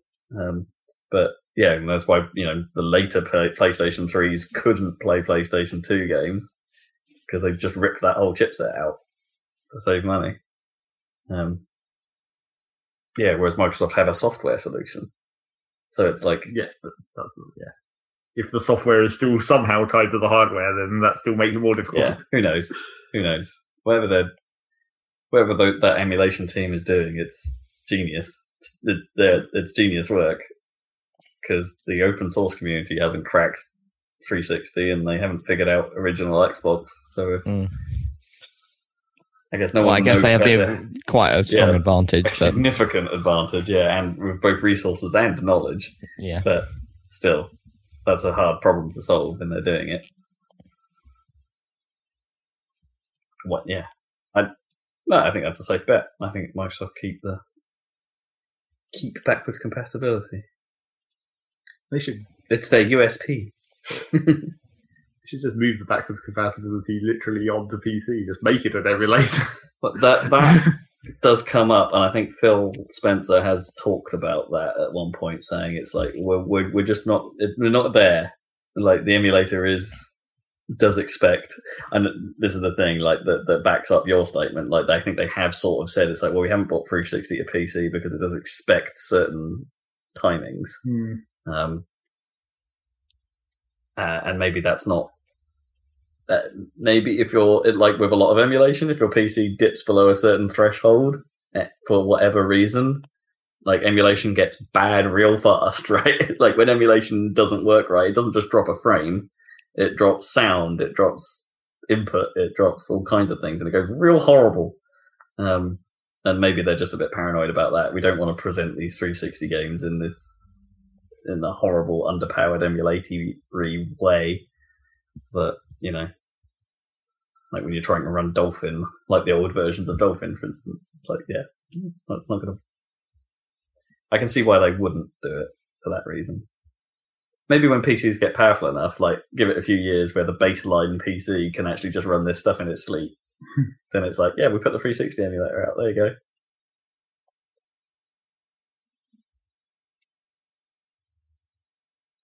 So yeah, difficult, difficult choice. I think. Uh, I think that's news. Yeah, it's time for what you've been playing, I think. So, who's going first this week? Oh, Fortnite came out. That ga- yeah, I suppose I'll just quickly say that we don't. I don't know anything about it, but it, that game exists Um, now. you know, for a certain definition of came out. was in like an open beta or Yep. something. some, Oh, kind, okay. some kind of early access thing. No, okay. Apparently, people are kind of pissed because they're they're selling bundles for it, but it's going to be a free to play game, and it's not very well communicated that that's the case. Okay. Well, I, I, I, yeah, I knew, I knew it was a free to play, but yeah. and I think I think they've kind of always said it was going to be free to play. Well, yeah, that too. Apparently, on like the page where you go to the official, I guess, store page or whatever, where it's just like showing these bundles, it doesn't really ever say that it's a free to play game, apart from in like some really tiny small print ish kind of text somewhere. Hmm. it's like that's a bit ridiculous. You don't, you don't have your like describe the game blurb that very clearly says it's free to play or whatever. Right, gotcha. right, sorry to derail it for a second, but It's you know, okay. that, that game's been in development for so long, Yeah. and it's still in development. Okay. At least you can play it. Well, let's go with you, Rob, so we can save up some Splatoon for later. What have you been playing, Rob? Uh, Well, I got a brief amount of more Zelda time in. Yep. Well, before Splatoon came out, Yep. so we can we can start. We can lead with that. Um, All right. Uh, I Played a still bit of haven't Zelda finished it. Still, still haven't finished it, but Yeah, I've been mucking around in Gerudo. Yeah, I um, did that. That's uh, that's both an interesting and frustrating area of the game. Yeah. it's like it, it, it mixes things up. I think more than any other area of the game. Yeah, that's like in terms of how you get about, what the environment's like, and it's it's kind of a hardcore area in a way. Like, oh, it's hot now, it's all cold, and it's like, how would I have done this if I went there early? Yeah. Mm, um, it's, I think it's yeah, it's, it's pretty tough if you go there first. Um, yeah, but uh, equally, I found like the the, the the the need for more traversal is a bit frustrating in that area, and um, you know, keeping a sand seal, as it turns out, is actually kind of tricky. Like, Yeah. they just sort of disappear, bugger off of their own free will. Um, uh, so, but yeah, so until you get the shrines around that area, like actually like getting about is a bit bit irritating. I managed Um, to get the sand shoes. Eventually, Yes, I've got those. Yeah. yeah, they're pretty helpful. I haven't got my snow boots back though. Like I know how to because I saw the thing I need to go do, but it's like, oh, I, why didn't I just take a picture of that and then I could have done this immediately? Oh, yeah, Well, you couldn't have though because I don't think it. You Oh, it can't would- it wouldn't have- pre-take pictures of oh, stuff. and then it wouldn't take Ah. it later. yeah. you got to Ah, hike back okay. up there. And I can't remember where the thing was now. Is the thing. It's like- so yeah, I don't know, it's, it's it's real interesting. It's like it's um again like as Zelda keeps doing, it's like I'm surprised by how much it keeps managing to surprise me. Yeah, it's, it's even impressive. if even, even if the gaps between surprises are really really long. they are So now. When they, when, yeah. when they when they do happen, it's like, oh, oh, okay. You still had a card up your sleeve. That's that's fun. But how shitty was that stealth section? Yeah. I, okay. So So I did. I did the Yiga Clan hideout, and yeah, I agree with you, Zeg. It's not good. Uh, I don't. So what's the deal with it? Possibly It's like the worst part in the game. I don't understand why they let you fight. Um, you know your way out because you You can't win. You can't really win. You can. You can That's win. how I did it. I came pretty close, but it's it's instant kill and it disables your fairies and your Mipha's Grace and whatever. Yeah, Every yeah, single healing item doesn't work. All Um, you have to do, it turns out, as I eventually worked out, is you just use one of the Lynel bows that fires multiple arrows, and just use electro arrows, and just shoot like three in, the, in their face immediately. like Right. you just unload as quick as you can with the triple arrow for the massive damage, like you can kill those big dudes quick quicker than they can react. Essentially, Right. Okay. I hadn't tried that. I mean, because obviously they want you to do the stealth or whatever, and it's not that long, really. No, but it but it is irritating that they make you replay the first few. First yeah, that's of annoying. Like it should have more like save points in it. I think that's the big flaw with it. and uh, then the larger one is a little awkward because especially when you get right to the end and there's quite a few guards about. yeah, and yeah. overlapping zones. Essentially. Yeah, and even though like even though you know you can like draw them out with, with various bits of bananas or something, it's like you're not quite sure whether you can draw them all or if someone's going to notice you from afar before you sneak in, Mm. uh, and then and then they come look. I got, I got lucky when I did it because I think I managed to draw one the one in front of the doorway out. And I was like, "Ooh, he's actually that's really cutting it fine. If he turns around to come back to his spot, like that corridor is uh long enough that he would have seen me." but then you can drop the other one, and it managed to pull like three guards towards the same set of bananas, Hmm. and it's Mhm. like, oh, okay, no, that's that's cool. I've got loads of time now. I like Um, the animation of them. Oh yeah, that's what going like, to the, the banana. That was cool. I mean, and the Uh, design of it is cool. I like the Yiga clan design, and I really like the boss. Like that guy's stupid and hilarious. It's one of the most it's the most inventive boss fight in the game, Yeah, even if it is yeah. really easy. It's ridiculously easy, but the, I, he, I like that character. He's hilarious. Yeah. the Yiga clan leader. Yeah, that was really good. Now Um, prepared to be doubly annoyed because after you've done the Yiga clan hideout, now you get those big dudes can, and the assassins can just appear randomly in the overworld. You don't even have to Really? find them at the side of the road; they can just spawn. What? Really? Yep. From now on, now you're fucked. Are they instant Wow. kill as well?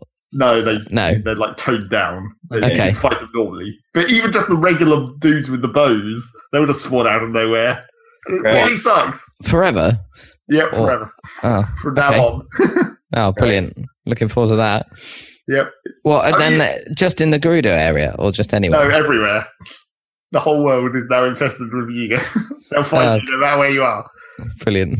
I wouldn't have minded so much if they just like limited limited to be like when you were near a road or something. Right, like where you found the original guy. yeah. Yeah. But it's just like you could be miles out in the middle of absolute nowhere where there's no one else around, and it would just suddenly the fight music starts up, and you hear the laughing and the spawn poof noise. And you're like, God damn it, fuck off! Hmm. That sounds annoying. Yep. Okay. Quite annoying. Yet to experience that. Okay. That's another good reason to do Gerudo last, in case you, in case you needed any more reasons. Right. Okay. Fair enough. Don't have to suffer that for any longer than you need to. Yeah, sure. Okay. Well, I've done it the right way around then because I've already got like a hundred shrines and I only just did the Yiga clan hideout. So Yeah, I, I think I managed to get to about hundred shrines as Yeah. well at this point. Um, uh, and, and I guess, I guess the only thing left to do is to start heading into Hyrule. And it's like I've got one memory I haven't Yeah. found, and I can't find the painted guy to. I know he's told me about it, yes, you Right. talked to him once. but because it doesn't store what he tells you, No, um, I, I don't know where he was to explain. It's the forest one. Yeah. I haven't found the forest one. he's in one Um, of the stables. Yeah, the forest. Um. bottom right, I think, on the album. It's the it's the least least like least distinctive. yeah least yeah. distinctive picture where it's just like It here's some trees. Yeah. But is it the one where you can see the dueling peaks in the background? No, Oh, no, right. it, it literally That's just the looks. lake one. It literally just Yeah. looks like a forest, like, and there's there's no Oh. real defining Okay. defining feature. Yeah, I can't Um, remember where I found that. And and then there's two that are clearly in Hyrule. in central Hyrule. That you know, one of which I know where it is, and the other one must be on the castle somewhere. So it's. Um, Oh, I know the So- forest one. Yeah, I know where that is, and yeah, there's loads of forests. So I don't know how I managed yeah, to find I, that. like so I need to try and find was Picento, is it Picto Pictoco or something, whatever his name is, and like fi- find yeah find his description of that place again. And it's like oh, I Hmm. can't. Fi- I've, he I've does. been To be quite a lot fair, he does tell you Uh, exactly where to go uh, Yeah. for that one. He just says, "Just head north or whatever. Just head Well, south and from it's, here." and it's like incredibly close. Yeah, it's really yeah. close to him as well because he's. I, I, think I he's- remember.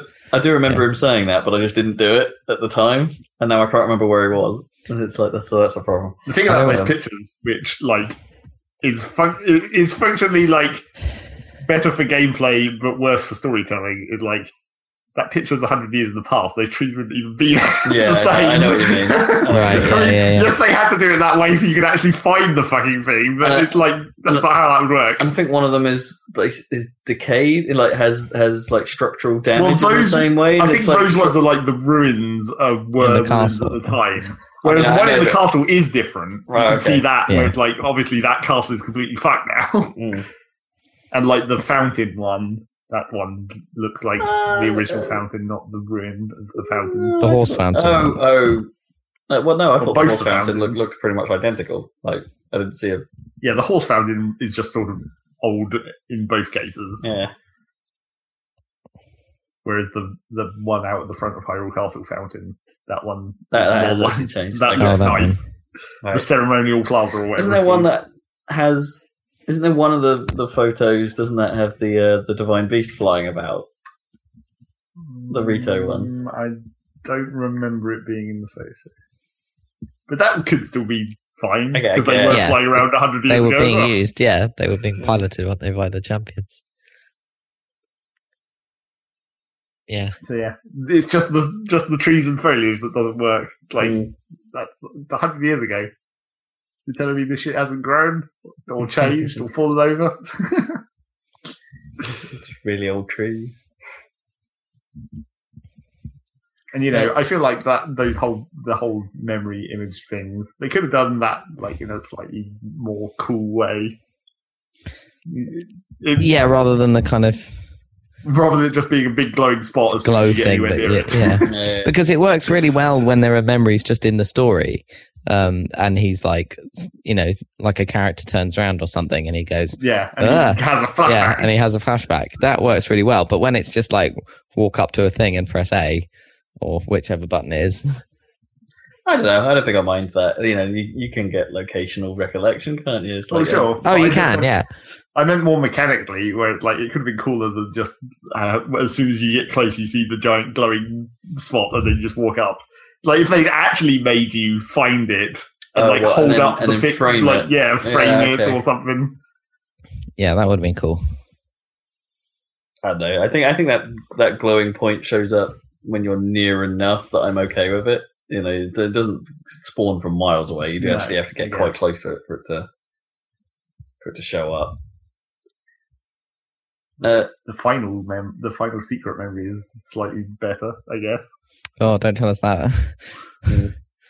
Well, yeah, it's still a picture, but it's not a photo. That's the trick. Makes it slightly more difficult. Interesting. Although Nice. you know, you just take a picture of the picture and you take it with you, so it's functionally not really that different. Okay. Interesting to know. I don't know where that would be. No. Right now. Uh, okay. I mean, they used that in one of the shrines as well, didn't they? Where there's that stable that has a the dude has Oh, a painting on the yes, wall, and yes, you're like, yes, oh, yes. just take a picture of that and then go and try and find that. I, I think I, I think I've seen that. It's the Yeah. stable on the way up to Death Mountain. Yeah. I can't remember honestly at this point. Um, You know, that's that's one of the good mechanics about Zelda, taking pictures of shit. yeah. yeah, it's cool. I, I was a bit annoyed when they, you know, the one about finding Leviathan bones, and it's like the way that was worded. It was just like, go Yeah. find a Leviathan head. So you find one, and they're like, yeah, what about the other two? And you're like, sorry, what? I said, I showed Yeah, you a Leviathan head, and they're like, no, find the Hebrew one, and then find it. And I'm well, like, what they, really? they were having a discussion, I know. like a freeway argument. Yeah. You were But- like, okay, obviously there's going to be three of these. Well, I knew they were going to be free, but there's like it's I don't know. There's something that there's an implication in the way it's worded that made me think it's like oh, I only need to find one of these. Like there's, there's three of them, but I only need to find one to satisfy the requirement. It's like then when handed it in, it's like oh, Oh, there's jerk. another two.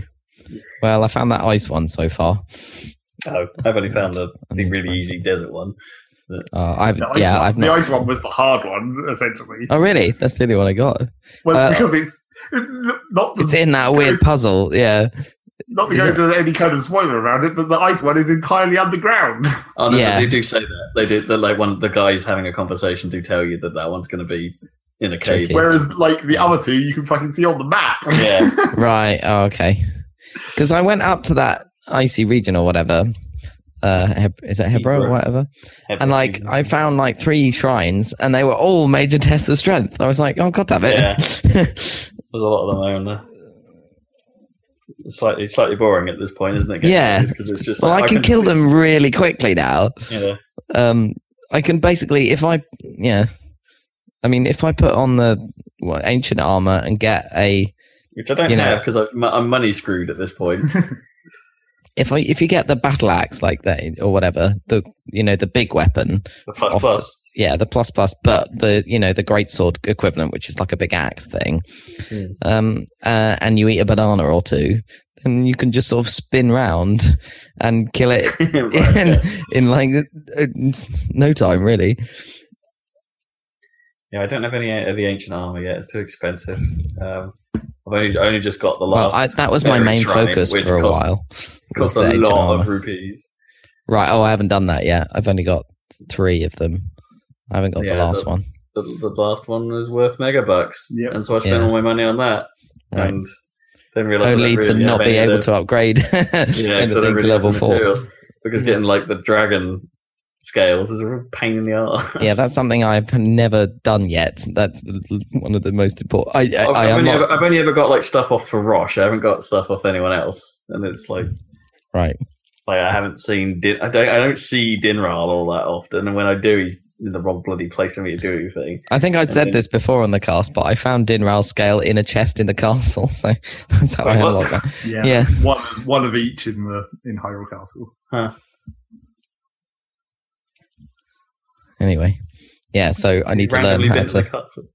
Yeah, well, I just went to have a quick look one time. I didn't Yes. even get the. I didn't even get the um, the shield or whatever. Right, the Hyrule shield is in there in the basement somewhere. Yep. But I haven't done that either. I know, I'm still a little bit afraid of like just wandering through bloody Guardian Field because like take, I I hate going against the mobile Guardians when there's no cover about. Yeah. It's like those things are the worst. Well, I didn't go up the well, that way. I came. I went from behind. Yes, you just just got into Hyrule Castle with any of the numerous ways that you can jip it Yeah. with the paraglider, or in fact Yeah. with a boat if with you the want to. paraglider. Although I guess in order to get to where the boat is, you still have to go through some guardians.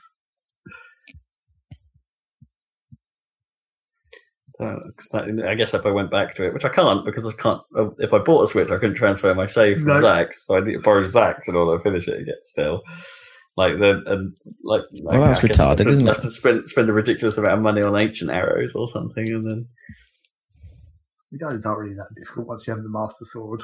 Yeah, the Master Sword and the Ancient Armor, because the Ancient Armor gives you Guardian Resist, and then the Master Well, I've, got, Sword. I've, is- got, I've got like the, the, the Guardian Resist bit of jewelry you can get from Yeah, Gerudo. that so helps it's- too. Yeah. Right. Um, then it's not so bad. Um, and obviously, ancient arrows can kill them instantly, can't they? Yeah, if you do it right. So in the eye.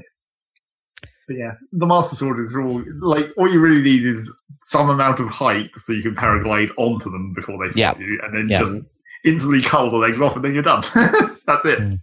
They're Yeah, pretty I- much done at that point. I've only just discovered you can cut the legs off. Yeah, that was the, that's that. 'Cause that gives you more parts as well if you can do that. Yeah, Uh, I didn't. Not I, very many, but it does. I didn't realize that was a thing. Like, that, that's only just. Uh, Well, I mean- only the last time I fought one was when I was. It's like you don't really know until you start fighting them. I guess. guess, yeah. Uh, yeah, so that's Zelda, I suppose. Yeah, me That's where too. I'm I, I don't think I've done anything else on that apart from the Yiga clan hideout and stuff, Mm. doing deserty stuff. Um, I hope they. All, all I'm saying is that I hope they add. But I will I'll probably end up with a Switch eventually. But it's like like when when when when they do, but or when I do, I hope they've got save transfer sorted by then.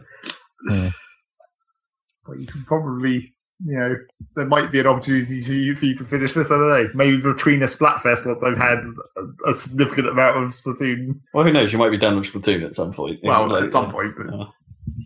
for a while at least. I'm sure there could be like a week or something where you can have it back. yeah, we'll see. We'll see. Um, uh, yeah, so I focused on that while I had it. Uh, I've got. I think I've played as much Formula Fusion as I dare ever play. Um, because I got all the way up to the last level in a, in elite class, and it was it was easy all the way up till that point, and it's and then the very last event is impossible. Like the AI, it suddenly becomes lightning fast, able to do like take turns that it seems impossible for you to, Except for one turn for some except for one turn where it explodes every lap um, which is quite funny. Um, it's like a one-on-one race with the beast, and like he, he like and yeah, I don't I don't know how that's beatable. I honestly have no idea how that's beatable. Um, and the, the last track in particular in that game is just so awkward and wiggly and uh, seems like I, I just don't know how to take the turns tight enough with speed and like it has a loop the loop in it, which should be fine except the tight is so narrow that you just end up grinding around the, the side of most of it, and it's like, mm. Yeah, I, I- guess I'm not. I'm just, I'm just not big on that game. It's like it was, it was all right, but it just never quite did it for me in the way Wipeout does. Um, so yeah, a bit, bit of a bummer overall. I think. Um, Hmm. I, I mean, I started to like some of its quirks. Like, you know, the, the, the Manhattan course is one of the more interesting ones. It's still quite fiddly and wiggly, but it's a bit more, uh, it's a little bit more forgiving. You can learn that one. I feel you, you, you and I, I feel that's, I feel that's doable. Um, whereas Transatol, the last course, is, yeah, it's just, it's just a mess. um, yeah, and I think that that's the general feeling I think of the game overall. That you leave it and you just think this is a bit of a mess. Hmm. It hasn't come together. Uh, so that's a shame. Uh, do you want, do you want uh, a final review of uh, that visual novel? Fault Milestone One. Well, the real, the only real question is how many twists did it have? None. Okay. It- it- I mean, I guess it kind of was what you expected. yeah, but wasn't what you expected a twist at least? There, wa- there Was it was, a really obvious twist that you knew was going to happen right from the start? I'm, you know, what, I'm struggling to remember. There was one. I do remember having one moment towards the end where I was like, "Oh, you know what? That actually came together." well, I had that thought where it's like, "Oh, you know, that that this a sense was formed." I suppose. a sense made. yeah. Um, but it, and it and it turned out to be something. You know, I'd sort of blowered on about how that how that how it seemed so utterly impressed with its own Yeah. mechanical nature. They And try and get that paid off? Yeah, Like- they This is this is important, really, for real. There is one detail, I think, in the mechanics that is only really used at the start of the game that then becomes the explanation for how things happened in this. i- i- In what the entire novel ends up being just a series of flashbacks, and it's like, uh, or you know, a story that once was that doesn't affect the current story. Um, uh, and yeah, there's a detail from that that suddenly comes back at the end, and it's like, oh, okay, Uh, that like you, you've used your mechanics in a way that kind of makes sense. Uh, and then it cuts to what the real storyline should be, I guess, and then ends. and it's like wait, wait for milestone two, I guess, Hmm. which I have. Oh, good. I mean, it, like it, it, it picked up its pace at the end and and ha- had a surprising jump at one point where it just just sort of the story just seemed to skip a beat. uh, It felt like, but at, that didn't matter because I understood what was going on. So it's like, but like given its the way it was presenting itself right up to that point, it was like, hey, wait, what? Did okay? You've just moved ahead a little bit. That's fine. Maybe that was a glitch in the novel. I don't know. um, but uh, uh, I appreciated it. It was like, oh, you suddenly picked up. It, it, it, you know, it did feel a little bit like watching an anime series in the sense that you know that last episode suddenly, like the the, the speed of everything suddenly just ramps up ridiculously from what the rest of the series has been. It's just like, here we go, resolution, bam. yes. Um, but I then went and investigated, like not really knowing if this was like an example of uh, having been my first one. Is like did I start in a good representation of the visual novel genre, and when looked up some opinions and reviews and stuff, and it's like no, apparently this is not. This is not a good place to start. um, this is, this is not a uh, um, particularly well received Yeah, but I bet I bet the people who write those kinds of reviews probably are quite picky.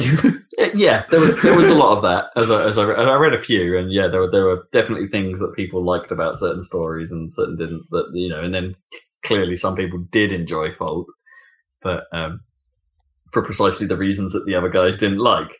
But uh, just just from a pure like literature review standpoint, most of them still picked up. You know, the dialogue is kind of bad, a little bit over.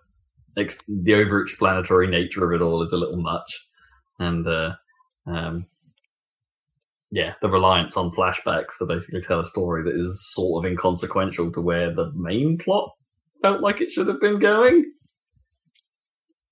Yeah. Anyway, visual novel. There you go. I've done one. I've done a, I've done a book Done a done a book on a screen with buttons Yeah. to press. and a bit of music. That is the one thing I couldn't quite figure out. I kind of wanted to just press a button and have it just go, right, and just like like so I didn't so I could just sort of watch the text. Um, but the only option I found to do that just made it go like just zip through it like ultra fast, and it's like no, no I just, Just write an auto hotkey script. Yeah, I guess. button every five Amazing. I, seconds. I, pro- I probably should, probably should have done, but then but then you know I, uh, an auto mode I would have hoped would have like progressed like at the speed of the amount of text that was Sure. on screen. Yeah, if it was if it was done well. Otherwise, I'm just you you are just pushing enter all the goddamn time, and it's like after a while my thumb gets tired. like I don't know. really? It- it- yeah, no, weirdly, because you're like sat there with a laptop and you're sitting in a position that you probably wouldn't do. Like you're trying to recline and just sort of be casual about this. You're like you're not holding a controller or anything Yeah. like that. It's like you're you're and, and I'm sort of mixing it up every now and then. It's like, right, I'm going to use the mouse button to do the do, do it for a while. It's really Uh, annoying with books, isn't it? You bit annoyed with constantly, you know, you run out and you have to then actually physically like turn the page to the next one all the time. It's really annoying. Yeah, you're doing this like every sentence or every part of a sentence, right? It's like at least with a book, you're turning a page like every minute. Like, Yeah. like this is like click, click, click, click, click. oh click, yeah, click, okay. click. Like enter button, enter button, enter button. Oh, touchscreen. I can try that. Touchscreen, touchscreen, touchscreen, touchscreen. you know, that was weirdly the most annoying thing about it was clicking through the text. what a game. Ten out of ten. Uh, I did notice other reviews that picked up on my weird on the weird ellipses thing that I mentioned. You know, where it does it three times for some reason at the end of a scene. and I was like, why, why, why make us click through that three times? Uh, uh, yeah. So there's that. What else have I been playing? Uh, I started playing Happy Snake Game, otherwise known as Snake Pass. Oh, cool. Uh, yeah, which you know, I'm a big fan of Sumo Digital. This looked like it, it's been well received, so let's let's give it a, give it a try. You enjoying Um, snaking around? It's real interesting. This thing, The movement, right? It's yeah, it's it's kind of un. It, I hate I kind of hate to use this description, but it's a bit quappy in that you're quappy, yeah. in that you're doing controller gymnastics just to get around. I forgot about QWOP. it, it's amazing. Um, you're, you're kind of having to do like so. You're basically driving your snake. Like you, you, you use the control stick to, to, to have his head point in the direction that you want to go, uh, and then you use right trigger to make him go forwards, um, uh, and then you can hold A to make him lift his head to try and help climb, or let it hang to sort of go down on uh, on, on on I don't know, beams and things like just hang over the edge and head Mm. downwards. Um, but you also have left trigger to increase your grip um, to try and like hold on to things. Squeeze onto But- things, yeah. But all of this works within the realms of a physics model, so it's um, as sometimes unpredictable as games physics models can be. Although it doesn't like spaz out or anything like that. But there are times where you're like holding grip and it's like, oh, I'm clearly slipping. This is not good. Um, uh, I need to try and deal with this. Or like, ah, there's not quite enough. Uh, at my, I can't lift my head quite high enough to somehow get this. Or like, I don't like the way that you move seems to be based on like, all right, if your skin is touching a cer- certain surfaces, then it allows you to have a certain amount of movement on that surface. And it's like sometimes you can like be butting up against the surface and it doesn't feel like you're getting movement from it. Right. It's like it's it's it's really hard to explain how it works because it's like you can get a vertical pole, but you can't just climb a vertical pole. You have to, uh, you know, there has to be little ledges for you to sort of stop on and get some amount of purchase on. It's like you get you get all of your movement from horizontal edges more than you do vertical edges, or some, it's doing something like that. So it's forcing you to wrap around and stuff. But uh, it's it sometimes feels like oh it's like oh I, I just haven't been able to get the purchase on this for some reason even though I wrapped around it and it's like I'm not I'm not I'm just not getting motion out of it um and you know sometimes that physics can really screw you over and it's like getting around like certain sections of that game are quite take quite a while to get around and then we'll have like a death jump or something or not really a jump but you know there's something if you screw this up you're going to go back like a long way and you're going to have to do this whole section again or you'll die and you'll have to go back to the last checkpoint and do this whole section again. So it's one of those games uh, in in in some respects, which is quite frustrating. Hmm. Like in the sense, uh, I'm fighting physics, and but because it's physicsy and has this really casual appearance, it sort of seems like it's not. I'm playing a game that looks like a different game. Yeah, it's like really, you know, friendly, inviting looking visuals, but you're actually toughing it out with the physics yeah. model and the, I, uh, yeah. I'm, I'm like six levels in out of uh, what I think will be 20. And uh, it's, yeah, it's already tricky. The actual, you know, the main path is already tricky enough. You know, Mm. like the, the, the, the main line that you have to take. It's like no longer feels casual at this point. And it's, uh, which I suppose is good in one respect, but it's like, this is the happy snake game. it's, it's like, the, like yeah, no, it's it's hard. It's hard. I, I will go go that far and say it's that. It's like, and maybe that's just my inability to do controller gymnastics, but um, it, I, I find it pretty tricky to play. Um, uh, but you know, it's a it's a it's a good looking game. It's a it's presented in that sort of throwback style of here's a level and here's all the things you've got to pick up in this level. Mm. Um, you know, with, with simple simple menus. Um, the David Wise soundtrack feels very retro, but with like modern instruments. You know, it's uh, uh, yeah, in a weird way, it's a very throwback game with a very physicsy modern control scheme, uh, and it's really interesting. It's uh, really good looking as well. Like Yeah. I said, I I really like the look of it. You know, it's Unreal Four powered, and uh, uh, you know, it's got a large quantity of grass and a nice high quality depth of field and anti-aliasing going on. Um, the way they've done the snake is quite clever because it's like it's clearly. I, I don't even really know how to explain it. It's not like all the polygons move around because that wouldn't look smooth enough. It's like it's doing leave the polygons of the snake in place and modify them and move the texture along it. Hmm, Um, really? which you can sometimes which the, the only way i can see is when like the camera's up close and you can clearly see that the like the rings of noodle the snake are um sort of shifting a little as the shader sort of rebuilds the texture i suppose as it moves Hmm. like you know they're like the, the the rings aren't just like a straight like hard edge they're like a nice sort of scaly edge and as you move sometimes you can see that scale sort of move about a bit and Ripple a the little. color yeah, for the color move about. So they, they've obviously used some sort of interesting technique for, um, uh, you know, modeling how how the actual model move, modeling the model Hmm. as it moves. Um, yeah, so it's it's a technically fascinating game. It's a mechanically fascinating game. Um, It's something biggest- different as well. yeah, absolutely. Um, uh, but I I think my biggest problem is that I think the levels are way too long. I think they could have Right. especially especially as the game's getting harder. I think they could have quite easily halved the length of the levels and split them up a bit. Um, Mm. uh, and as I say, I'm only six bloody levels in, and I'm already thinking that the last. I think I spent an hour on level six just trying to get through it, and you can't save mid level. Um, so you kind of have to commit to the run, as you say. Oh, like it's, and and it's like well if you're doing the it's it, it takes that long if you're trying to get everything in the level right? If you're not trying to pick up all the collectibles then you, you can do it a lot faster. Um, once you learn the route and stuff you can do it in a matter of minutes in some cases.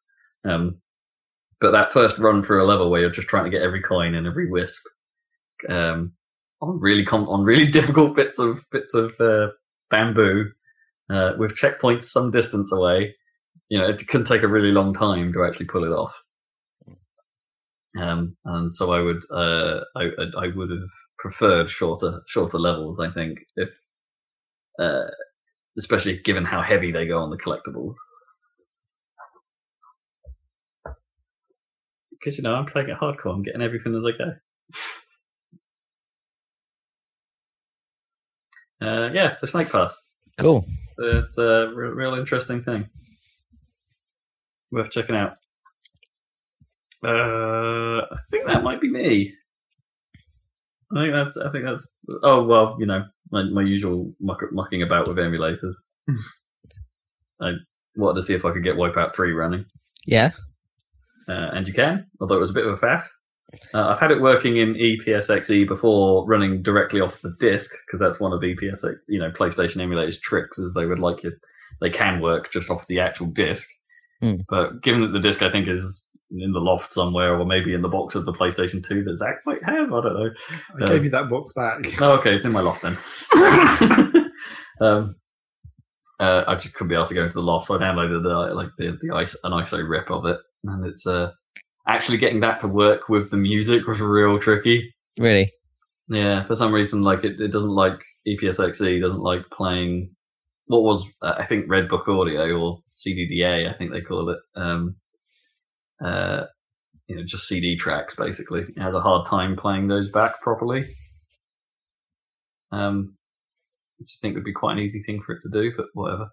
Hmm. Um, so yeah, that that wasn't working for me, but I did find um, uh, something called PCSX Reloaded that is a version of PCSX, but with a load of plugins already built in and some bug fixes and tweaks made by some other guy who had a go at it. Um, and having having mucked around with that and got a hold of some plugins for it and things like that, I can now at least get that working. and the music Is works because you know playing Wipeout without the music is kind of most Yeah. of the point of that game. Kind of, yeah. And it turns out that the actual sound effects are quite sparse. I didn't really Right, realize. if you're playing it without music, right? Yeah. Yeah, yeah. And uh, it holds up. I mean, yeah, it's only running It does. like like does. 25 frames per second, and you know it's quite it's somewhat basic, I suppose, compared to modern wipeouts, but totally playable, totally enjoyable. Cool. Uh, yeah, still, still, still a pretty good game. And as I say, the, the Wipeout Three Special Edition, which is the version I had, you know, had had quite a lot of throwback tracks from the first two Wipeout games in it as well that I'd totally forgotten were there. And it's like, oh yeah, this was this was actually quite a sizable Wipeout as well. Uh, yeah, good game. And all the awesome like design stuff in that one. Yeah, yeah, that was the the one with the Desi- Designers Republic. So it's Yeah. got the, the, the ridiculous grey menu and the uh, and the font, the font and the I know the, the the little Japanese character that sort of like always count that Oh, counts yeah. down every race with the, The lollipop. hand action. Yeah, it's, it's cool. Uh, yeah, it's you know, it's, uh, I, there were certain details in it that I'd totally forgotten. Like you know, I didn't realize they did the thing where they're like which I think a lot of racing games tried to do at the time, where it's like, oh, the seagulls on the track that fly away and things like that, and it's like, oh, I put- didn't realize the PlayStation had games that did that, and then remembered that Ridge Racer Type Four. Totally Yeah, that's that as definitely a well. Ridge Racer thing. Yeah. yeah. uh, yeah, that was cool. Zach and I played Deadbolt for a video, so that will come. Yep. Uh, I won't talk any more about that. Mate. Look forward to Uh, that on our YouTube channel. Yeah. Um. Yeah. The, the, another Katamari video will have gone up shortly before this podcast gets published. We're carrying on with that. No, no, no, no, no, no, no, no. Tell me about Splatoon. Tell me everything. tell you everything. Everything. I don't think I need to tell you everything, do I? No, no, I can tell you like 10% of it and then just be like, you already know the rest. Well, I mean, yeah, that's true. yeah, I've been playing that, I guess. Quite, You quite guess. a lot, but not that much. Quite a lot, but not that much. Well, I haven't been playing the actual multiplayer very much. right? I played the whole of the single player. Well, I say the whole of it. I played through the single player. Mm. If you want to play the whole of it, that's a lot more because it has the ability to complete every level with every weapon. Which is a major change from the first one. Yes, Because it's, the- it's no longer unlocked via an amiibo or whatever. Yeah. But yeah, and you know, there's like ten goddamn weapons. so that's a lot of replaying the entire goddamn thing. Mm. There must be, I don't know, like 20, 30 levels maybe. I don't know how many there actually are, but yeah. Oh, that's good. that replaying any all good? of those with every weapon. I mean, it's fine. It's a lot of, you know, it's not very much about shooting as with the rest of the game, I guess. But you're mostly just trying to work out how the fuck you get to a place, and then That was kind of the same with the original, that it was like sort of platformy challenges Yeah. with a bit of shooting thrown in. Yeah. And it's uh uh yeah, or ink manipulation or something like that. You know, they they do stuff with the well, world. yeah, basically every level has the thing that that the puzzle that that level is all about, and then it gets used multiple ways throughout the level. It's like here's the level where you first get introduced to sponges, so it's all about the sponges and Hmm. various ways to climb up and and ink up the sponges. Or here's the level where it's just about grinding, so it's all rails. Do they reuse concepts? yeah, but not you know they don't make a whole nother level with just in one con. Like those are the essentially tutorials for that concept. I right, guess. right, right. So they might they might be in other levels, but they, that the level you're in won't be about that concept. No, again. but it will, it will it will be about a different concept, but those elements will appear occasionally. Mm. I mean, mainly things like the rails, of course, Right, because sure. you know, Yeah, because the throw a rail in occasionally, it's Yeah. fine. rails are fun. and yeah, getting through that was not too difficult. I don't know if the bosses were as good as they were in the first game. I mean, I hadn't actually played the first game, so I don't necessarily know. They were relatively simple. They were, they were like kind of cool spectacles, but they were, they, were, they weren't too tricky. I feel like, well, I feel like there was a couple of them that didn't lean heavy enough on the actual transversal thing, which was the whole point. Traversal. Traversal. because you know the first boss they actually i guess it must have been maybe the third boss they reused the first boss from the first game the cube Oh right. except it's been upgraded or whatever so it's like the harder version of the cube The cube.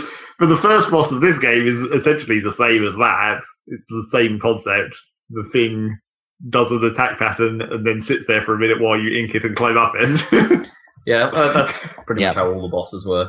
Uh, it's, there's there's something like that in all of them. But now there's like there's a couple that aren't really like that, and I like it's like I wish they were because that's that's the, that's how that's the thing about this game. It's not just shooting things. There's a couple of bosses that are pretty much just shooting them.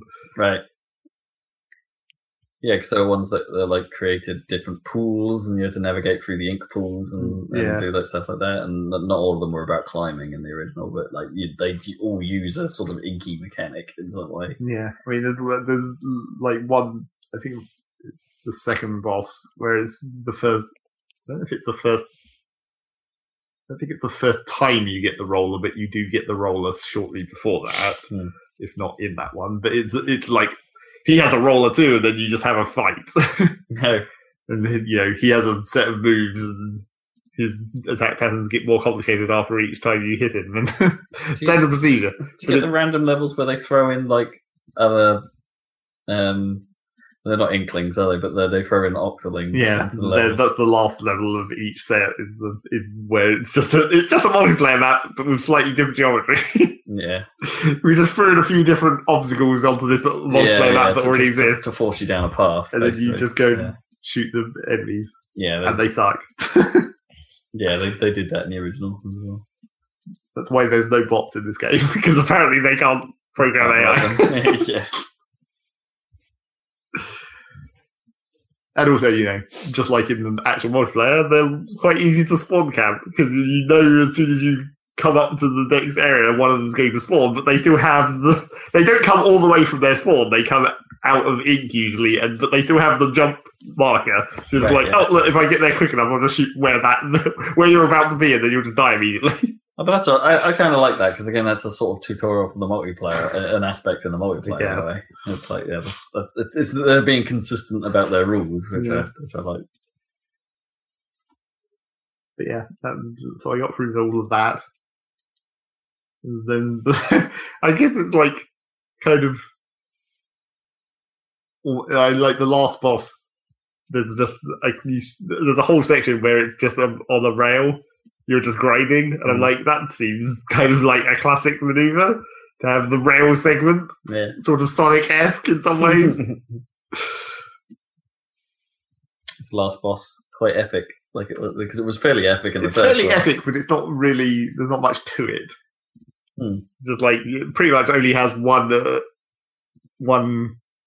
Well, it has one attack that you can counter, which is how you damage it, and all the other attacks are pretty much inconsequential. You're only waiting for that attack to happen, and everything else is really easy to dodge.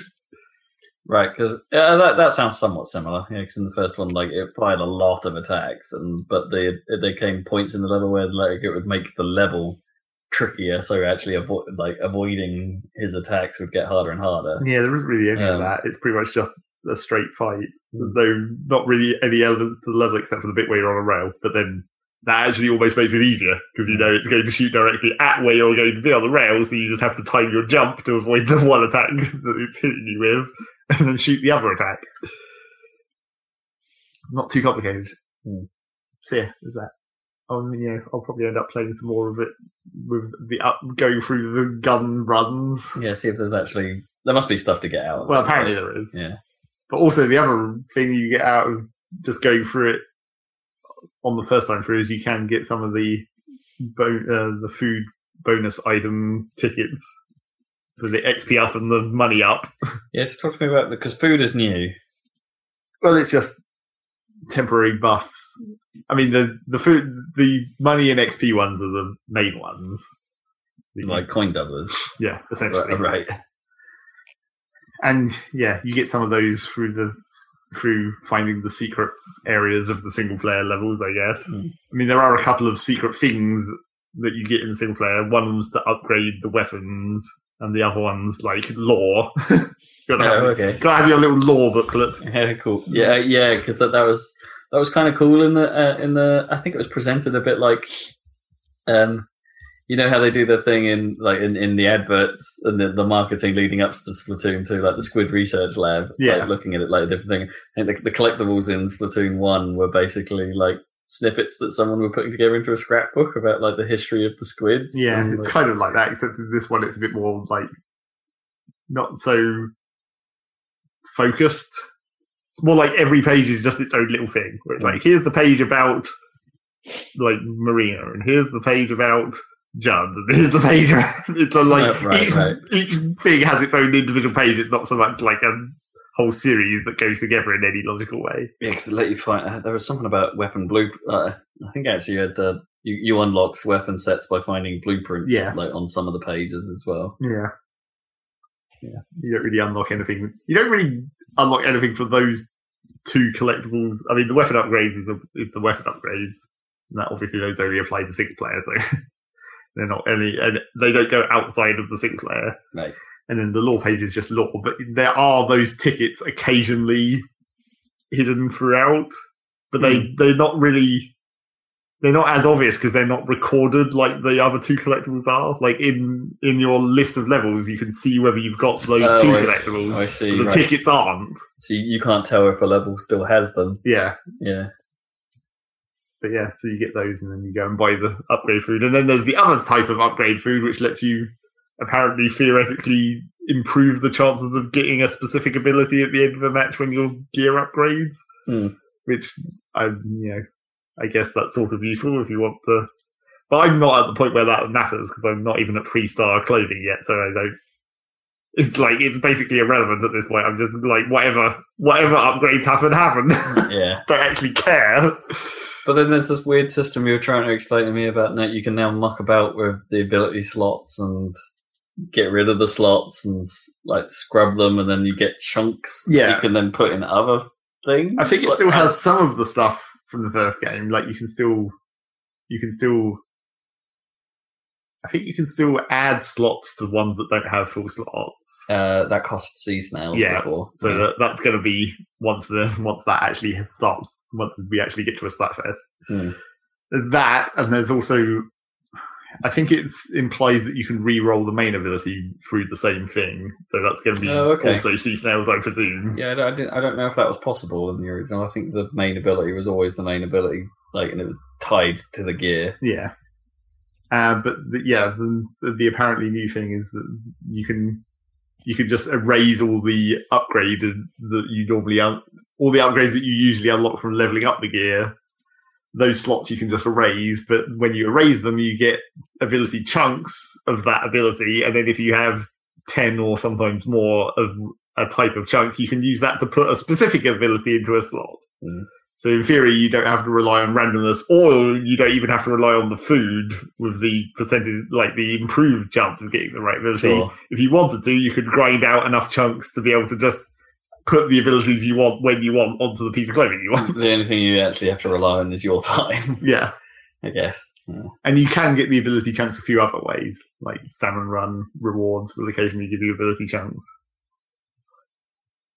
Salmon Run seems a bit manic. Yep, salmon run is like pretty fucking crazy. It starts off pretty easy, but it gets bloody difficult. So that's well, I I guess it doesn't start off that easy. It starts off pretty hard, but it gets really hard. But uh, yeah, and it's interesting because it's like the, the difficulty is leveled like your ranking. So it's like as your character ranks up, you get harder. Well, basically, you start at, you start at ninety percent pay grade, and then every time you win, it goes up five percent. And if you lose in the first two waves, it goes down five percent. But if you lose in the third wave, it stays the same. Okay. so you can you can maintain if you don't completely fuck up. But yeah, it's it's just an interesting way of doing it because most like horde modes or something like that, they either like just have a this is a flat difficulty and it just gets harder over time. Well, I guess they Or- wanted to come up with a way to make it automatic so they could have random lobbies. Yeah, Because if you're doing it locally in the local multiplayer area, you can set the difficulty before you start the match, so you can just choose how hard you want it to be. right. Okay. What? So if you're playing what play with friends or custom lobby or something like Wait, that. I think it's only in the local. Well, actually, I don't know if the online friends would let you do it, but the local lobby Right. system lets you do it. So yeah, you just you can set it in there in case you want to make it hard by default. Do you, uh, I guess would you gain the rewards from like local matches? Yeah, I don't know how that Or does that just works. count as exploitable? So they're like, no, you're just playing for fun. Yeah, I assume you probably don't get the actual rewards. Mm. You might get some kind of rewards, but maybe not the full. Yeah, maybe just money or something. because the way the rewards actually work is slightly different too. Because well, it's the whole salmon run thing is weird because it's on a time limit. Hmm. You can't just play it whenever. You can only play it during specific times. It's not even like the multiplayer maps where it rotates. It's like you totally can't do it at all at certain times. Yeah, that is odd. But considering the ridiculous amount of rewards you can get, in some ways that's a balance to it, I suppose. Hmm. And I think the actual reason they put the time limit on it is because there's only two maps. Mm-hmm, right. So you probably get bored of that pretty quickly if you didn't have this limited factor and the fact that you want the rewards, so you mm-hmm. have to you have to turn up to get those rewards. I, I know Ninty have been. I, I guess this is all like part of Ninty just being a little bit paranoid about splitting the audience Yeah. too much and having not enough players to run a mode, Yeah, for instance. But I think they maybe underestimated how much people wanted a horde mode. Yeah, Turns out people quite like horde modes. yeah. Horde Mord. Yeah, the horde. So I played that a lot. You get you get a T-shirt. It has free slots. It's a good way to get an early free slot T-shirt. Hmm. And you can get that T-shirt many. That's the one reward that does, that always repeats. Like when you go through the, you have basically there's two two like repeating loops of rewards that you do in a row. It's like 600 points to the first major reward, and then another 600 to get that set again. Mm. And the T-shirt appears twice in there. But then once you've gone past that 1200 point limit, the only thing you get is just the T-shirt over and over. Right, right. so you can grind that T-shirt as much as you want, and that's how you can get extra ability chunks. Because what you can't have duplicates. So when you get other versions of that T-shirt, you just trade it out either for cash if it doesn't have any abilities, or ability chunks if it does have abilities in the slots. See, I said- I thought the original allowed you. Um, now maybe that's a change because I thought the original allowed you to have duplicates, so you could, as its way of like instead of re-rolling the items on your gear, you You could can just, actually just, buy have, it again and level just, it up buy again. the gear again. Yeah, maybe that's maybe they got rid of that because of this new system. yeah, I guess possibly. Yeah, sort of makes sense. Add a bit of risk to it, I suppose, because if you're just buying new gear and going and leveling it up again, there's no, no real risk. Well, and yeah, if you're working on the randomness where it's just like I want to preserve this fairly good set, but what if I can get a better set by doing it again? yeah, Whereas now you can just make a better set. yeah. So yeah, Salmon Run is fairly crazy and it gets real hard. And out of the two levels, I think well the other thing that's weird about it is they set the weapons. So you you get given four weapons between your four players, and each player gets a different weapon, and between each of the three waves you get one of one of the other weapons. So you cycle through three out of the four weapons.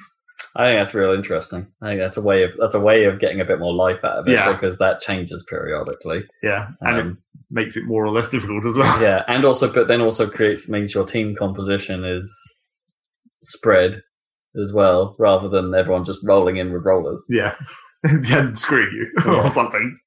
which, which is what happens in the multiplayer. Yep, pretty much. Mm. but then then the other like slightly strange, strange thing about the map the two maps these two maps is like i think one of them is way harder than the other i haven't i'm not entirely certain that that wasn't just because of the weapon set like mm. maybe the weapons just didn't work that one time but like one of the levels has much more of a choke pointy kind of design Whereas like the center of the map is kind of a raised slope, so that kind of Right, naturally yeah. creates a choke point at the bottom of the slope. Whereas the other map is pretty much just a square and anything can come from anywhere. Hmm. and I think that level's much harder. But it's like I'm not entirely certain that wasn't just because of the weapon selection. Right. Although the first time I played that square level, the weapon selection was all the machine guns, and you'd think that would be the easiest weapon selection. Hmm. just all the different variations of the just regular guns. No rollers, no snipers, none of that stuff. Hmm. You'd think that would be the easiest, but apparently it wasn't. But then again, as I said, that might just be the level. Maybe when you, when you do get rollers on the level, it's even a fucking harder. Mm. Who knows? So there's that. And yeah, I didn't really play that much of the multiplayer. Maybe only made like level 12, 11, something like that. And I've only been using the starting gun because I've been really doing really well with the starting gun. I was just like, well, fuck all these other guns, I guess. Yeah, well. I think you have What's to that? hit- Just a machine gun type thing. More like an SMG, I guess. Yeah, but they specifically it. make it look a bit like a toy gun. The starting Well, one. it's just a the- box. Yeah, it's the, it's the same starting gun you got from the original, but it looks uh, like yeah, the, the the one you started with. Yeah, it looks a bit like a toy. It's like it's quite funny. Like even even more so than the Super Soaker guns you get later. Yeah. I have been considering changing to the the the gun that's like the real gun version of that gun. Right? Yeah, that, that wasn't the first proper. yeah, the first rifle, actual yeah. SM. Well, no, not the rifle. The first like more like SMG styled rifle, oh, Okay, where it's like more spread but faster fire or oh, I forget what they yeah, and shorter range. Yeah, Yeah. because I, I used to be play that way, like just just maximum like Although just as many bullets as possible in the shortest space of time. in some ways, I'm kind of also maybe don't want to use that gun just because it's the, it's just it's a fucking zapper. God damn it, Nintendo! Stop Well- doing that. Well, that was in the first game as well, but yeah, and, and uh, I, I've heard the Zapper is actually relatively underpowered, and they had to balance that out recently. But yeah, but it's just like you need to quit making that reference. No one, no one even remembers the Zapper. everyone remembers the Zapper. I saw a video of people playing a duck hunt game that they had built in Halo Five. yep. It's pretty good. so clearly what you want is you want the the Super Scope. That's what that's the problem. Nintendo gun reference. Uh, yeah, they, yeah, they could they could make Yeah. a charger that's but the Super Scope, right? Yeah, exactly. So yeah, I haven't changed weapon, but it doesn't seem to matter. Like I'll still get two thousand points of coverage, and there was one game where I got sixteen kills, Nice. which was fairly ridiculous. Not even sure how I did that with that regular ass gun. Is the um because I've I've seen the umbrella, but I've only seen it in single player. Is yeah, that- I'm not that- sure that, a does appear in multiplayer? multiplayer. Okay, maybe they're maybe they're still working on balancing it, and it'll come later. But Well, the trouble with it, it's basically a shotgun functionally in terms of the gun part, but it also has the weird like fires off the umbrella bit. Hmm. But that's not really a weapon, I don't think. And also, you know, you can shield yourself with the umbrella, I guess. Hmm. is the other half of that gun. But like, I'm not sure that that would really be any use in multiplayer. Or Hmm. not the firing off the umbrella part bit. That seems entirely pointless for multiplayer because it doesn't really attack. It does sort of a little bit, but not really. yeah, maybe they'd have to think about how they would do how they would do that. So yeah, I'm not sure that's going to make it. But Okay. everything else, Because other than Splat Dualies, I don't think there's any actual new weapon types. mm, yeah, I think that's probably the only one. So we got your buckets and brushes and splatling cannons. and- Yep. Yeah, and I'm not sure how many multiplayer levels there actually are, but it Heard still doesn't I've heard- many. I've, I've heard there's like eight, I think, which I think is still more than Splatoon 1 launched with, Sure. but it's not as much as what Splatoon 1 ended up with. Yeah. So I would expect the same sort of release pattern. Well, my question now is like, is if it goes with if if we assume that it makes the exact same release pattern, Hmm. like the same period between releases, Same cadence. Some of them's going to have to be Salmon Run maps, right? Yeah, maybe. Hmm. Yeah. but then, like, does that feel like worse in some way? Because it's not the core game. well, because it's now you're you are having to split your upgrades between two separate modes. You're you're not reusing Well- the same map like in ranked or whatever. yeah, but they did. But they, I mean, Ranked got updates of its own as well because they added modes. Like, they added more modes Yeah. to ranked uh, over over the lifespan. And it's, uh, I think all of those have made a return. I don't think there's any ranked matches that have been left out from what I've heard. Hmm. Um, not that I guess you're there yet. I think it's No. what level twenty barrier for ranked. I think it's only ten for regular ranked, Oh, okay. So you've probably got that then. Yeah, but I haven't done that because I haven't played enough warfare. Hmm. Want to get or maybe start using some other guns? Maybe think about my loadout or whatever before going into actual ranked. Seems like a good looking game too. Yeah, It seems to run very well on the. I've only seen it on your little switch switch screen, but it, it looks the part. I, I didn't think I'd find it as jarring as I did, but it is really noticeable that the lo- lo- like the hub zone runs at thirty and everything Yeah, else runs at yeah, yeah. sixty. Uh, I I, didn't think I would notice it that much, but you really do. It was a big deal in the first game as well. I, I, I can sort of know why they do it. So they can load more assets in and have a busier environment for the hub. Yeah, but is it really that many more assets than like a multiplayer level where it's eight Well, on eight and you still not got the whole level to render? four and four, and I mean, yeah. and it's having to load in all the Miiverse stuff. So there's more- Come on, that's an image. yeah, Shouldn't be that difficult. I, I guess more. There's more character models because it's having to load, not necessarily the squids and stuff, but it's having load on the NPC models. Well, they have NPCs in the multiplayer levels as well. They're just not really in the level. But yeah, I probably rendered not as well because they're not that close, are they? It's, Sometimes they're right on the other side of a glass pane. mm. yeah, it seems strange, especially because you know apparently they use traditional scaling tricks where effects turn on and off or whatever to keep it running Oh at yeah, 60. yeah, yeah, and and there's like um, resolution scaling going on. If you've got it, I think if you uh, that only kicks in if you've got it docked. I think if you're running it in the portable Yeah. mode, it like just maintains 720, but like goes up to 900 or something if you're running it. But you um, would still think they could have done that for the hub lobby as well. I mean, like, why is this one? yeah, maybe. Why is this one specific place so bad? And then if you even like think about the horde mode, how many things there are going on there? That's a goddamn huge amount of action. Hmm. That's the one place where I did notice effects turning off, but it's only on like the, the golden eggs that come out of the enemies. If there's enough of those in the level at one time, like the glow effect stops. Right. That's the only effect that I've specifically noticed turning off. Hmm. And that that that was so weird that I almost didn't think that that was like intentional. I thought it was like a bug, like it overloaded the effects or whatever Right, because right, there were yeah. so many of them. The uh, the purple pack was on screen Yeah, and leaving an endless trail. yeah, exactly. Needed clearing up. So yeah, that Splatfest first one's coming up some first weekend of August, I think. I think. Uh, It's normally only a week away from when they take the vote, so Yeah, should be about due. And then we'll, then I'll find out what the actual have, what what else the snails might be used for this time, yeah. If anything. As far as I can tell, it's still only that one thing. What team were you? Your team ketchup, aren't you? Yes, Team ketchup versus mayonnaise. don't want no may- mayonnaise. I'd be team mayonnaise all the way. I mean, uh, it's not like I don't like mayonnaise. It's just ketchup is more useful in general.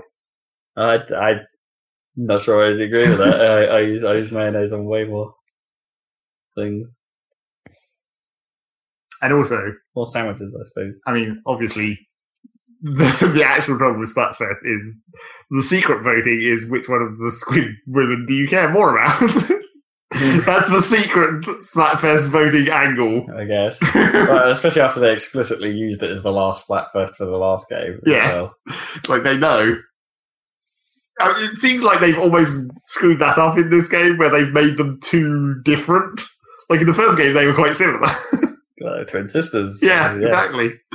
But now they're actually quite different, like personality wise and design wise. It's like, oh, you've you've you fucked up your Splatfest because you've given this a personality aspect. it's like actual politics.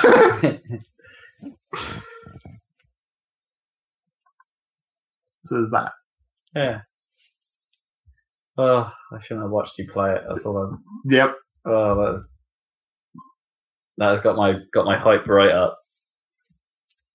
I mean, I guess we don't need to discuss the voice chat situation because I'm not going to use it, and who cares? I mean, if we if, we- if we both ended up with a Switch and we wanted to play it, again, we'd you know we'd use a PC and use TeamSpeak or Yeah. something. Just use TeamSpeak. Yeah, And I mean, who really uses It's- voice chat on a console, even uh, any console? I mean, you turn it I- off. I- I- well, I guess I did used to play Halo Five with the voice chat on because most people that I came across playing Halo Five were actually pretty good guys. You know, like, Yeah, you- guess. you could get into some real. You could get into a good crowd. It's like very early on in Rocket League, I just turned off voice chat because I mean, that's, there's, there's- especially in Rocket League where you just have the quick chat, and that's really all you need for Sure. tactical information or whatever. and, and the people who nobody talks other than to smack in Rocket League. Yep. So And then they can still do that through the quick chat as well. mm, what a. And there was very, you know, there was a time in Rocket League where I distinctly considered the the other option that Rocket League have, has of turning off regular tags, so Yeah. only quick chat. I got admit, I did consider that as well. But I do, you know, sometimes I just like to see when people are angry and be like, ah, you're angry, you suck. Well, you have the advantage of that you're frequently quite good at multiplayer games in the sense where people think you're cheating a lot, and and seeing them. That's only Team Fortress. I know, I but- don't think anyone thinks anyone's cheating in Rocket League. No.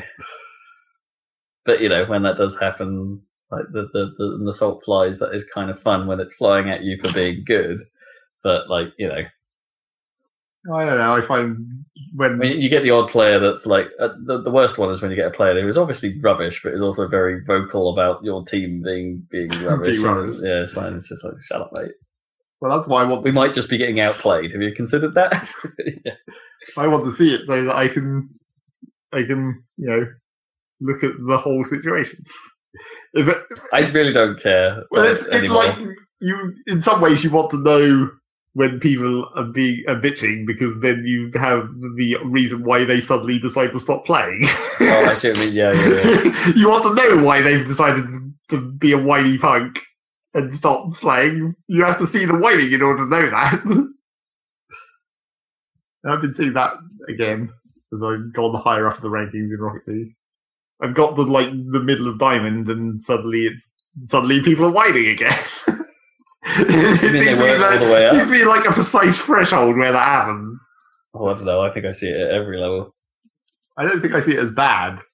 And once I once I got into Diamond, it came to the point where not only were they whining, but it was also the people who would like stop playing and like really early on. It's just like, oh, you made one mistake, so I'm not going to play the entire rest of this game, and I'm just going to sit here because fuck you, and I'm not even going to vote to forfeit. I'm just going to sit. Oh, it's like this is dumb. Why would you do that? that's quite annoying. the ultimate troll. That's that's that's report territory. For Well, me, yeah, obviously. That's, that's, yeah. always do that.